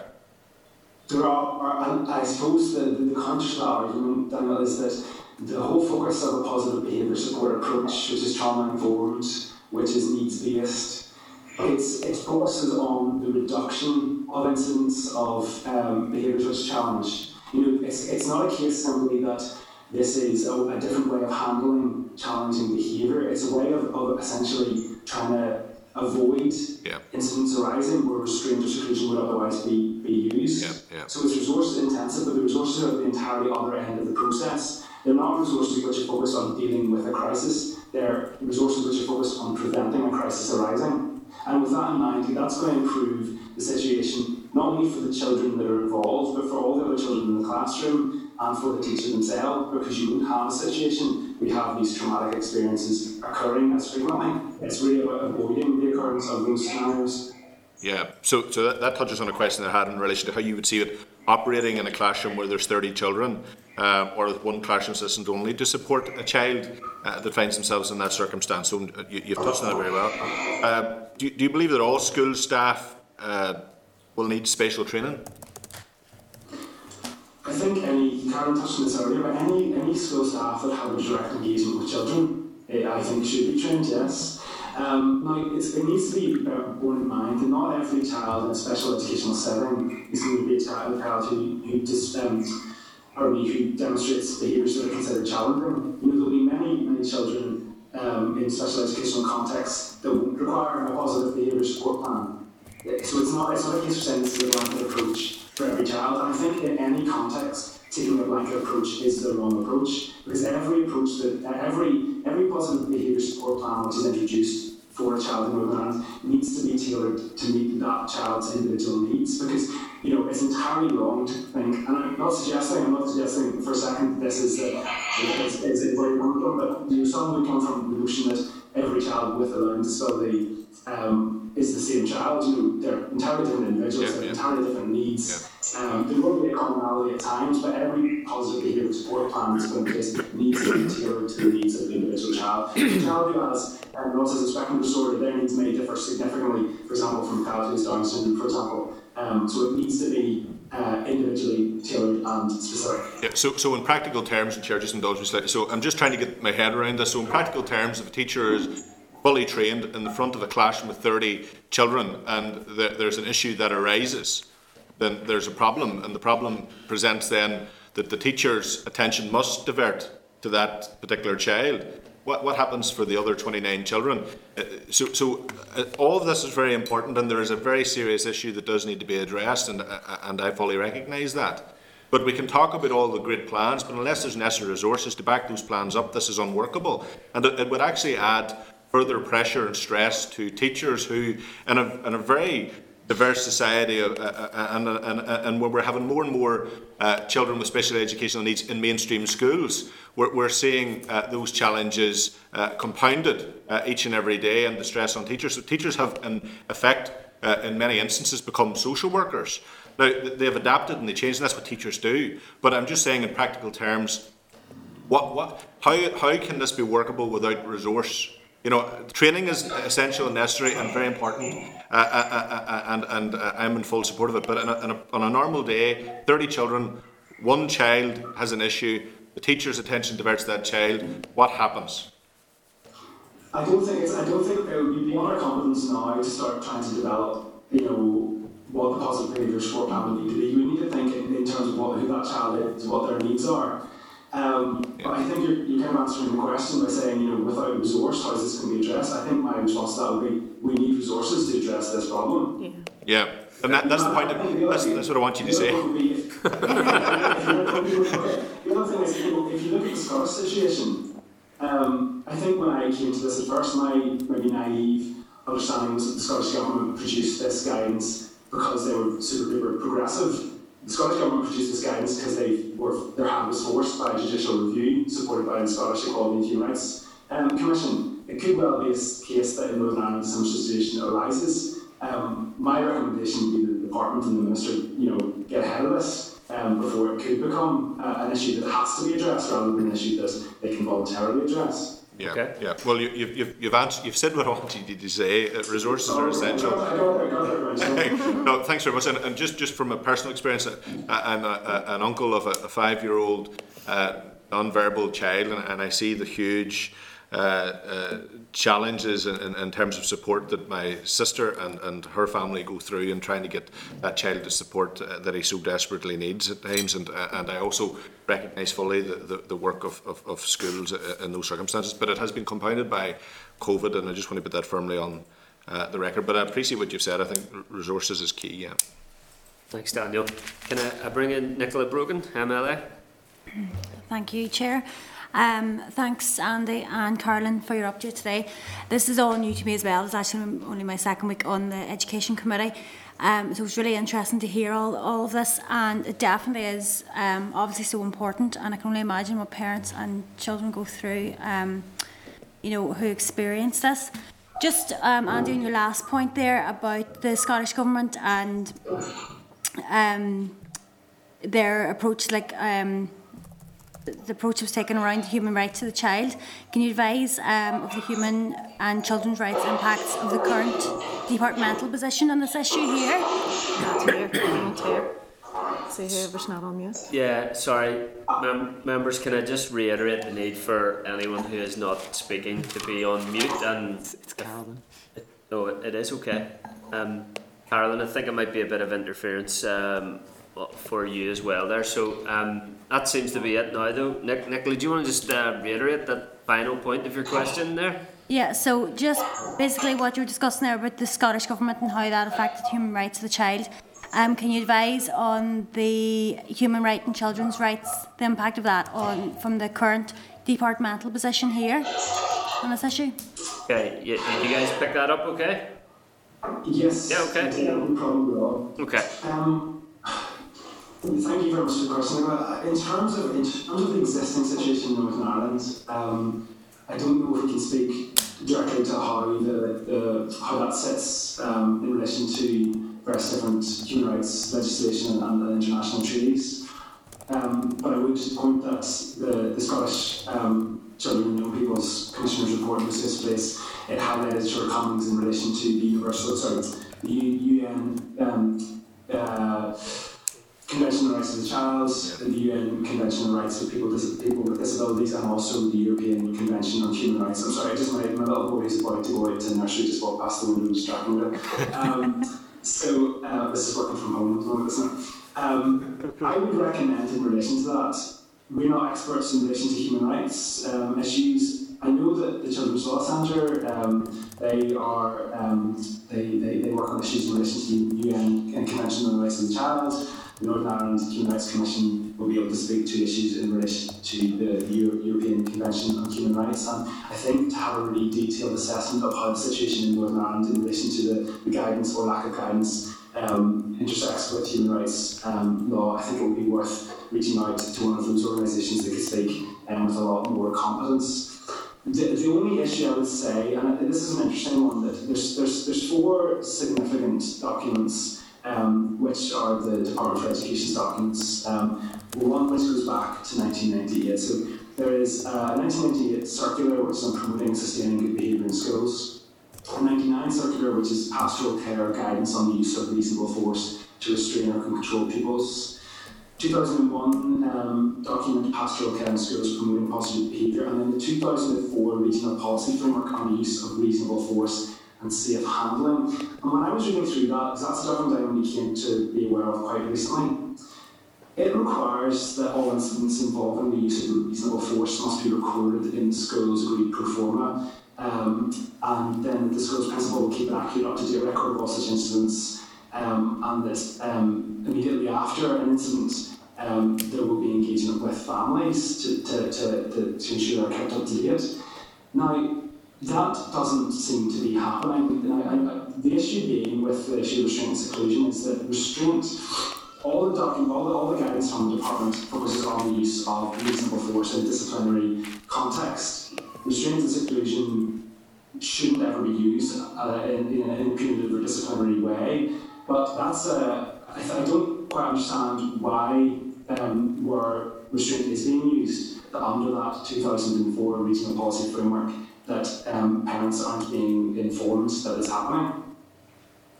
And just it says, I think, just to look at it explicitly, um, parents' care should be contacted as soon as possible and the incident explained to them. Um, they must also be recorded in the record report of the use of reasonable force as defined in the school's policy. Um, so that's just something that I don't think is being covered yet.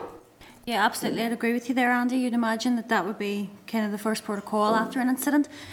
Um, is that mandatory then, as part of the, the whatever that recommendation was made, 2004, you say? Um, well, it's yeah, the regional policy framework that that's, that applies across um, schools in Northern Ireland. So I, I, in terms of whether it's, you know, I don't think it's a statutory um, uh, guidance, but whether or not it's terms of being mandatory, I, I don't actually know the answer to that. Um, I don't know. I'm sorry. No, that's okay. No, that's, to, I'm trying to unmute there. Sorry, I think I was muted and unmuted. Uh, I think my understanding is that it, it, it's it's not on statutes, it's not on legislation. It is there as guidance under a departmental circular. So it, Yes, it it's a wouldn't be recommendation. my understanding that it is um, required under law. But again, that, that those are interesting questions to ask. And I think, Andy has referenced there the need to, I think, to link in with the Human Rights Commission. I mean, there are very clear um, human rights um, uh, set out in terms of the, the of the practice around this and principles um, of human rights. I mean, absolutely, we will be advocating, and I'm sure many others would, uh, will inform all the work that the department are taking forward in this. So, you know, Article 3 rights in terms of um, you know, freedom to be uh, free from uh, treatment or punishment, which is inhumane or degrading, absolutely speaks to, uh, to the relevance of this issue. Right to liberty and security, Article 5, uh, Article 8, right to respect for private and family life, and the prohibition of discrimination um, as, as a disabled person. So there's very fundamental rights there that would be applied, and we would absolutely um, be advocating those principles uh, inform all of the work that the department are, are leading in, in this regard. Um, I think also would be useful for um, committee to consider um, uh, speaking with the, the, the Children's Commissioner in terms of some feedback in relation to the work that's that's happening there in relation to this issue, because I would imagine they will also take a very human rights based approach to that. Okay. that's great. Um, thank both of you for those answers. Thanks, Thanks, Nicola. Thank you. Uh, Justin McNulty. Chair, I have to leave. I'm chair now. Okay. Justin? Sure, thank you. Can you hear me there? Am I unmuted? No, that's, that's you. Go ahead. Thanks, Chair. Uh, thank you, Andy. Thank you, Karen. Thank you for your important um, work in this field. And like Daniel, I've been in touch with the Sean Kane and the Willie Shakespeare, two great champions, two great advocates for this, uh, concerns we're discussing today. Um, is the Association of Social Workers taking a position to inform and shape guidance and legislation with the Department of Education? Um, uh, just to in, in terms of we, we have as a committee, um, yes, have produced a, a paper and we are very keen. We've expressed to the department um, our, our um, willingness to be involved in, in, in consulting and shaping the work that we, that we do. We, we, we don't have the, the, the power or the authority, unfortunately, Justin, to, to set um, what the government policy will be, but we would certainly be uh, hoping to be part of one of the many stakeholders who will influence the work that the department are taking forward. Okay. Um, anything further, Andy? Um, I would just really focus, thank you, really focus on learning from the, the context elsewhere. The English guidance, which I've said is a, is a start, starting point from which the department can work from, but I think it needs to be vastly improved upon. I'd also just point out that in relation to um, other countries, I that New Zealand have um, legislated to prohibit the use of seclusion um, completely, I think that's definitely an interesting, interesting example to be looking at as well. When the Scottish guidance does become um, available, which I presume will be hopefully early next year, I know it's been delayed because of COVID, that will also be a really useful template for the Department for Education to be working from. Um, but I think it's always important that we're striving for the highest standards, that we're not seeking to um, simply copy what's happened elsewhere if it can be improved upon. I think we should be looking at what's happened elsewhere and always thinking how can this be improved to make sure that the children and young people in, in the education system have their needs met um, to, the, to the best standards. Okay, thanks, Andy. In terms of what role is the, the Association of Social Workers' role in safeguarding children with special educational needs? As there are there are safeguarding gaps that do need closed. Uh, you've talked about social workers in health and education. Who responsibility actually lay with when parents do raise concerns? As we mentioned, Justin, in, in our original brief, I mean, social workers um, have a responsibility in terms of um, safeguarding concerns. Um, certainly, um, we, we note uh, in previous um, reports that there's been some criticism around the, uh, the communication between um, education authorities and, and social health and social care. And certainly, in, in terms of speaking with the department, we, we did ask and were given assurance that there would be representatives uh, in the, the groups going forward um, from uh, social work um, as an agency with lead responsibility. Um, so, I mean, what, we- what we've said is that, yeah, absolutely, all the parties involved, if there are safeguarding concerns, that would clearly sit with social work. Um, and social work would, would take the lead in that alongside uh, under drug protocols with the police if required. Um, and so those procedures are very clearly set out in the, the regional child protection um, guidelines, which all authorities have a responsibility to, to comply with. Um, what we have said is that going forward, we think you know there needs to be a really um, open discussion around um, with parents, uh, with young people, with the, the various stakeholders in terms of developing guidance around how to manage complaints when they first arise and try and resolve those issues. But if there are clear um, child safeguarding concerns, then absolutely that uh, responsibility lies with um, social work. Okay, thanks. Uh, in terms of um, the training, can any training uh, that's proposed be um, incorporated into the already agreed ASD training in order to cut down costs? I think, Justin, I mean, those are questions, I suppose, that in, in some way will, will have to go to the department. Um, what, what we're doing is, is making recommendations around what best practice would be and, and giving our view in terms of uh, how things should develop. In terms of the practicalities of, of how that's agreed, that, that will involve no doubt complicated uh, conversations around, um, you know, time available, uh, from time and Andy uh, and various members already discussed the need and the implications there will be in terms of resources for this. Uh, but yeah, I mean, if there's to be a, a, a whole-scale um, new education programme, that will undoubtedly have implications and, and will need to be um, agreed uh, in terms of how that will be rolled out. Okay, I, know your, your terminology uh, about all behaviour being uh, communication and positive behaviour support strategies. Is conflict management an appropriate term to use when you're dealing with uh, children with special educational needs? Was that, just sorry, was that conflict, conflict management? Is that appropriate? I don't think it is an appropriate term. It's not one that we've used. Um, in terms of positive behaviour support, there's a there's a really tremendous organisation called the Challenging Behaviour Foundation. They've done some really really interesting research looking at use of restraint and seclusion um, across the UK, and they have some really really useful guidance in terms of what positive behaviour support interventions look like. None of this is really kind of difficult stuff. It's, it's a lot of it is very very obvious. Uh, I'll, I'll just take you through one example. You know, so Challenging Behaviour Foundation, they'll say that positive behaviour support interventions they need to be informed by a functional assessment to determine the reason for an individual's behaviour. So once you've determined the reasons behind an individual's behaviour, factors can be altered to reduce that challenging behaviour. So, for example, if elements of a child's environment can be changed, levels in the context of somebody with heightened sensory awareness, or if a child can be taught new skills, so a child is non-verbal, for example, and if a child had thrown a plate at the end of a meal to communicate that they had finished, it'd be a case of teaching that child to sign I'm finished. Now this results in a more effective and more acceptable behaviour. Um, but it also benefits the emotional well-being of the child because in contrast, if you look at what's a restrictive response to those behaviours, to show you the child has a heightened sensory awareness and will place them in seclusion for throwing a plate. You, if, if your child is biting and you strain them to stop them from biting, this just um, it can it can traumatise the child, but it can also reinforce the behaviour that, that's already there because the child's not been given an alternative way to communicate.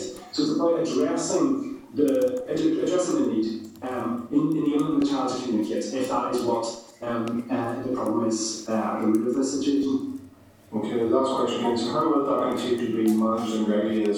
Will it be at school level or EA or departmental level? I think, sorry, Karen. Go ahead, Andy, you're okay? We would call for guidance, and the, the department needs to produce guidance uh, in, in relation to the use of uh, it- guidance aimed at reducing the use of restraint and, and, and preventing the use of situation. So it needs to be departmental guidance. But in terms of reporting, I think it's really important that reporting is done. It's done consistent, consistently across schools, so that when if there is an incident where a student has to be used, that then a report is provided to the parents, so the parents are aware, and then there's a follow-up, so there can be a discussion as to how the incident occurred and what's going to be done, Finally, what's going to be done to prevent those sorts of incidents occurring again in the future.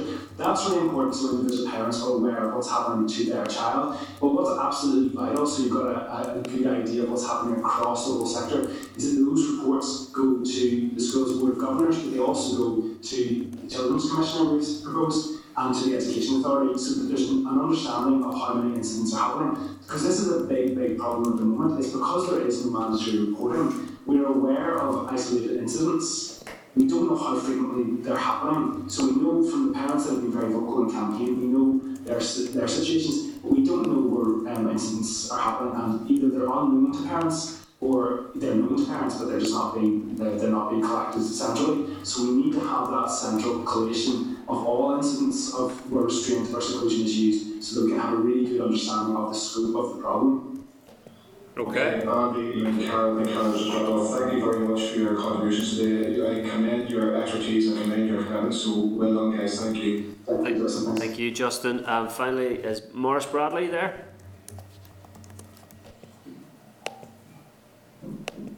Maurice? He was there? what happened? There he is. Um, yeah. There you are. Sorry, holy share. Uh, just not so much a, a, a question of, well, I'm thinking what medical background do the BSAW have to, to, to make these recommendations to teachers?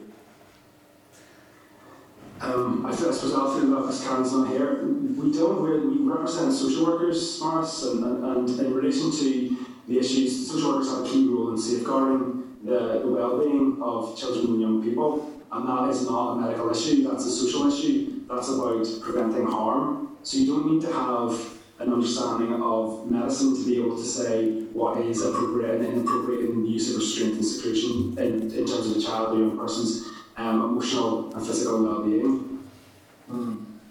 Yeah, I, I, uh, I'm concerned that you have had no uh, feedback yet from the unions, nor have you had any engagement from the special schools. And that, that's a big concern of mine, that we're actually hearing this presentation without having their thoughts conveyed to you or us as a committee. I, I, I appreciate that, and, and it, it, this is a process. You know, we're working with the department. The next, we are planning to engage with um, the special educational sector. It's it's regrettable to me that having reached out to the unions back in September, that the unions didn't um, take up our offer to meet with them to discuss this issue because they will have issues with this. We know that we're putting um, extra demands on their members, and I think we are a member organisation, so we saw that as entirely appropriate from one professional body well, from a professional body to, uh, to a trade union that we would reach out and, and offer those meetings in the first place. Unfortunately they didn't get back to us. I would love to be able to come to committee today and say we've sat down with the five unions and discussed this issue. It's not for, for want of us trying. But you you also had no engagement with the, with the special needs headmasters and no, No, and that's something we plan to do. I would, I would just stress though, and I, I understand this is entirely, entirely legitimate um, concern to raise. We are a membership body and we're informed by the views of our members. Now, social workers will be working across Northern Ireland. I mentioned many in schools. They will have knowledge of these issues and will have engaged with um, special educational sectors. So we have had those views fed through to us um, from our members that are, are working at the coalface essentially on this issue. Mm. It, it just, uh, one final comment really, uh, Mr Chair. Yes, Maurice, go ahead. I, I have um, feedback from, from parents uh, in my constituency who would recommend an overhaul and a root and branch review of the social worker curriculum. And they feel for us to take on board, they do see a, a need to review uh, uh, uh, in special schools and, and primary schools and primary schools. Hi there, folks. I'm just back in. Uh, Can, can you hear me again? Yes. Yes. Maurice, Sorry, my Maurice, internet connection has gone. That's As okay. I've just come back in, and Maurice picked up, uh, I think, on your last question there. Um, and I think, if I'm right, it was in relation to um, some concern that we're ma- we're asking for a written branch review of, uh, of, of the education system and not the social work system. Am I right? Well, you're, you're, at- yeah, yeah, go ahead, yeah. That's Well, I the- suppose we, we, we, I suppose we said initially uh, in, in our initial presentation, the reason we got involved in this initially was because um, some parents who had direct experience made contact with, with one of our members um, who'd been involved in uh, writing the document uh, Three Steps to Positive Practice around restrictive practices. So it was, uh, it was a, a parent who brought the issue to us uh, and asked us to look at, I suppose, in relation to um, social work response and to human rights issues. Um, that's the approach that we've taken. We are not here to be uh, critical of our teaching colleagues, um, nor to uh, uh, to say that they uh, are wholesale engaged in per practice. That is absolutely not our position. And I think we've made that quite clear that we're very supportive of the teaching profession, recognising the extreme challenges within which they work ordinarily. And let's highlight once again the, the, the even more extreme circumstances they worked through COVID. So we are not here to be critical of them. We are not here to say that we think there is a, a tremendous level of poor practice. What we have done is look at this issue as social workers who have uh, knowledge and training in relation to uh, to children. We've looked at it from the children's point of view, and this has always been uh, about a person-centred approach. Um, in, in our conversations that we've had, there has been very open engagement from the department that the uh, the existing guidance is woefully outdated, and that was our starting point. The guidance that looks at approaches that is 25 years plus old um, and is, is no longer fit for practice. That is what we're calling for a review of. Um, EA and Department uh, for Education have been very open to that, um, to that suggestion and indeed are themselves agreed that they want to look at that. What we're saying is that we, uh, we are not um, presenting ourselves as experts in teaching. We are saying as one professional group uh, who need to be involved in this process, we want to be part of that. But absolutely, if the system is to be reviewed and it is with the best interests of children at its heart and how children um, are developed, supported and nurtured, that that's the focus that every group will have um, in that uh, in that approach, and we are one part of that. We are by no means the only voice, and we would absolutely encourage all um, who have views and uh, stake in this situation to be actively involved in that process. And responsibility to ensure that all those people are involved rests firmly with the department. I would still like to hear the response from the unions and the special needs providers, etc., and the schools before making any comment any, further. Yeah, th- thanks for that, Maurice. I, I think as uh, BASW and I have emphasised themselves that stakeholder engagement is absolutely key in relation to this, and and as um, the, the uh, participants from BASW as well have acknowledged that obviously it has been an unprecedented challenging time for um, our, our school sector in recent months. So hopefully that's an engagement that, that can take place in, in due course. Um, Andy, Carolyn, a- an extremely helpful presentation this morning. I'm really grateful for all the work that you are doing on this important matter and for all the work that will have gone into your, your evidence to the committee here today. Um, we look forward to staying in touch with you on this important matter um, and, and to see uh, the outcomes uh, that we need to achieve put in place as soon as possible. Thank you. Thank you, sir. Thanks. Thank you. Okay, members, can I ask Assembly Broadcasting to remove witnesses and add all members back into the spotlight and keep them there until the end of the meeting? Can I ask the clerk to summarise any actions uh, coming from that briefing? Thanks, Chairperson. Excuse me. uh, if I've understood correctly, I think uh, the committee wants to write to the department just seeking the terms of reference and the membership of the DE Working Group and Advisory Panel and perhaps encouraging the department to include parents, the teaching unions, and indeed the British Association of um, Social Workers um, onto the onto the panel. Um, perhaps also asking the department about the provision of accredited training for special schools uh, in respect of you know, challenging behaviour and the positive behaviour therapies uh, that have been mentioned. Um, also, just um, perhaps asking the department what guidance and what jurisdiction, what what legislation, what jurisdiction they will be guided by in developing their own um, guidance for Northern Ireland, and then perhaps asking them to confirm whether the recording of incidents of restrictive practice, seclusion, or restraint is actually mandatory and how it is currently monitored. The Department has indicated that in respect of this is a slightly different thing. Symptomatic children um, with COVID 19 being secluded, that is to be recorded, but it is not currently being recorded. Um, or the, the, rather, the department has no way of actually knowing um, how many children have been in that situation. Um, so, those things. Additionally, then, um, Daniel had asked if uh, a question could be included about whether um, this review of um, uh, seclusion and uh, restraint, etc., would be uh, included as part of the SEN review and rollout.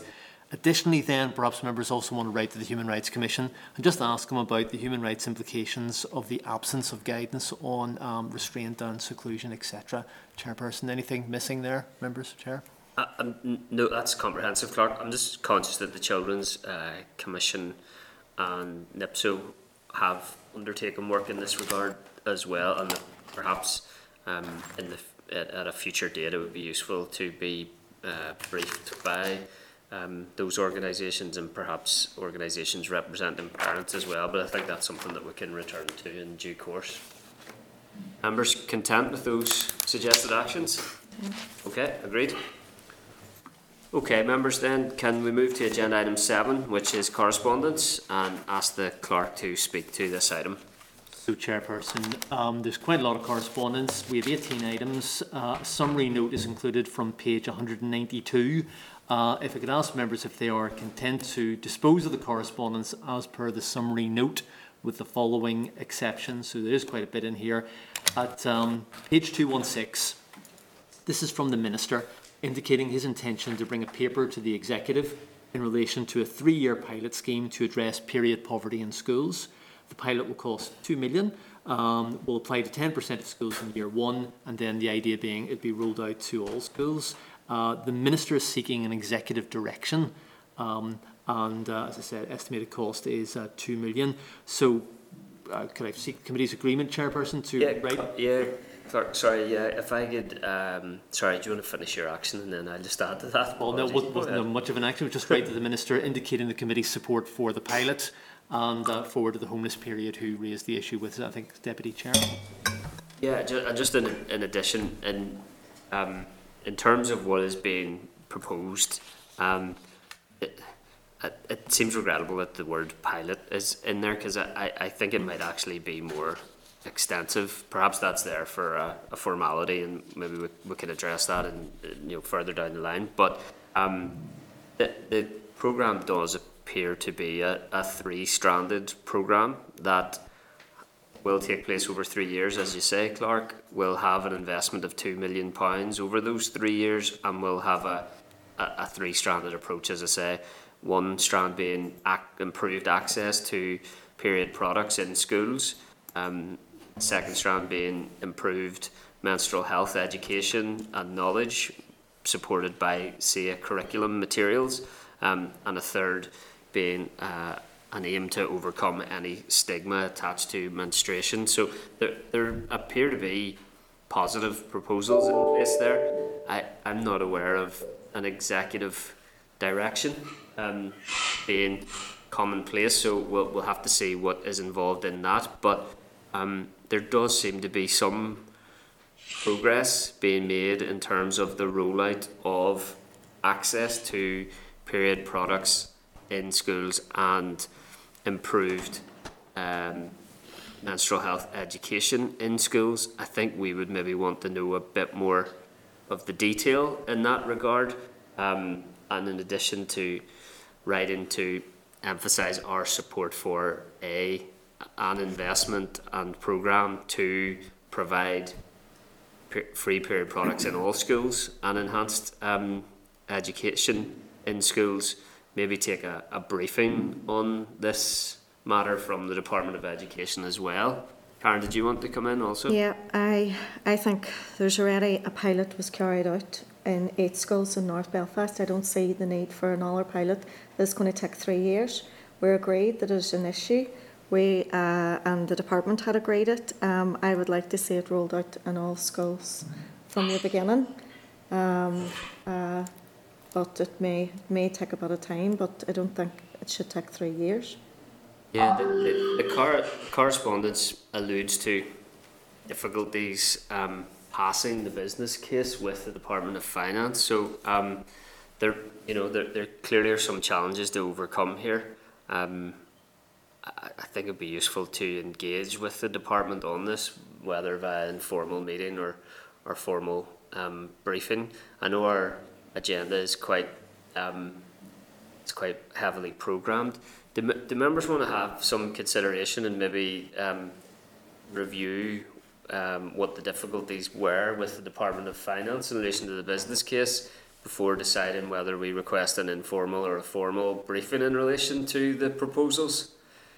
But in the meantime, Can I just say, Chair, yeah, Justin. The, the SDLP has already launched a consultation into period poverty, and it's our view that, that uh, period products should be available free across the north, not just the schools, because period poverty impacts more than school children. So we have launched that consultation. It's our, our intention to bring forward legislation in that mar- that regard in the coming uh, mandate. Yep, that's right. Schools, colleges, and public places. I think is the um, proposed provision via that uh, PMB. Justin. Yeah. Obviously, our our remit is schools, and that's why we've been campaigning or supporting the campaign, I should say, for uh, the call for free uh, period product provision in all schools.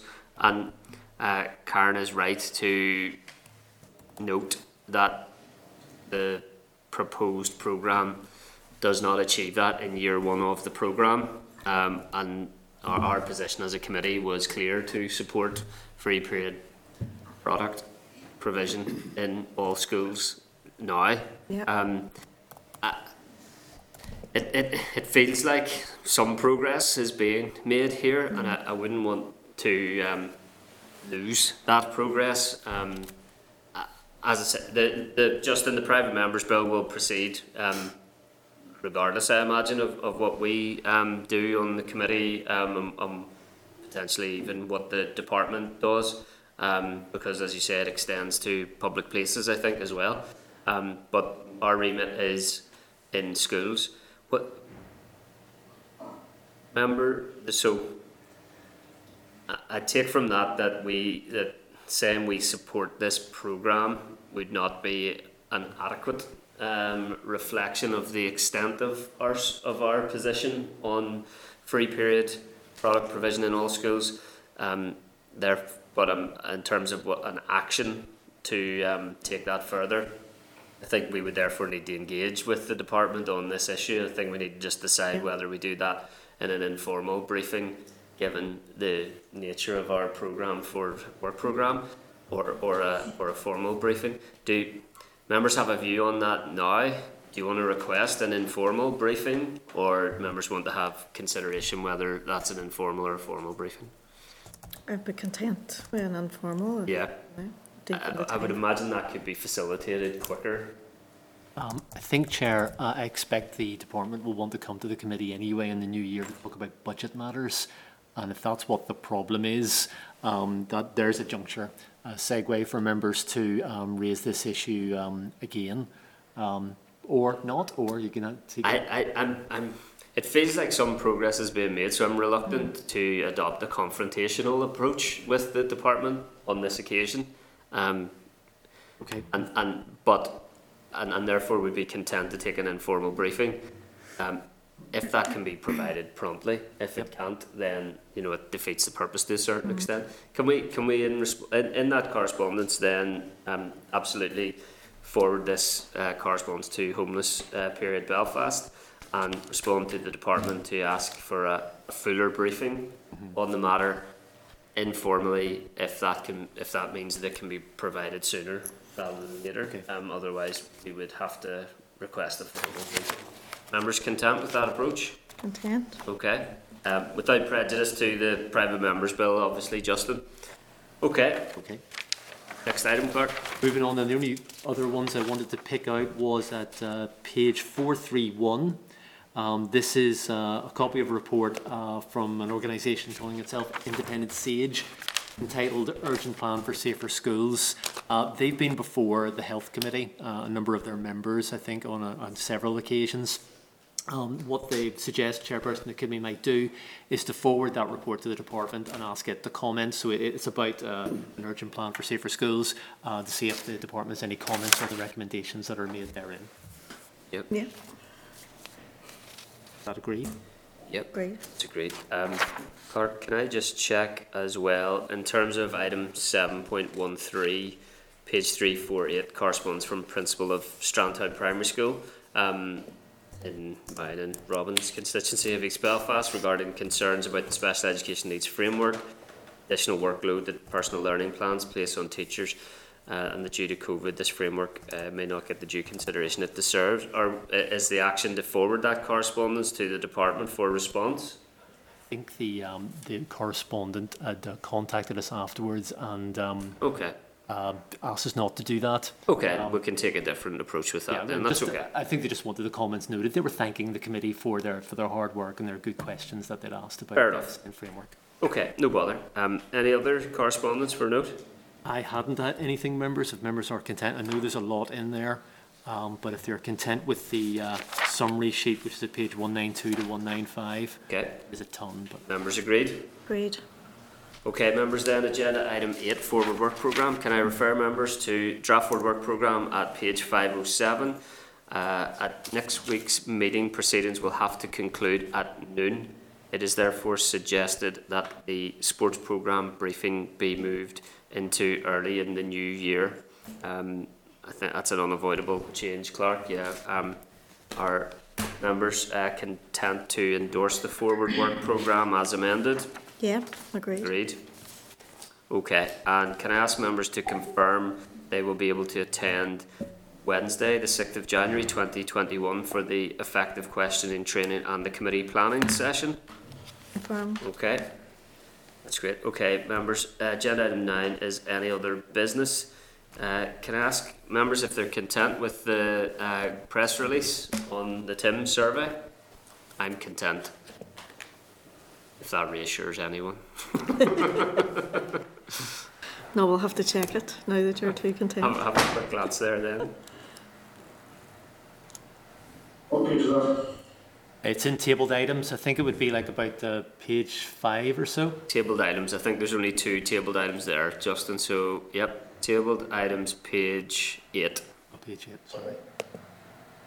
It, it, it's, Yeah. it's to recognise the achievement and to suggest that uh, longitudinal, longitudinal analysis tracking progress from primary through to post-primary would be uh, a useful addition as well. Yeah, content. Yep, members content?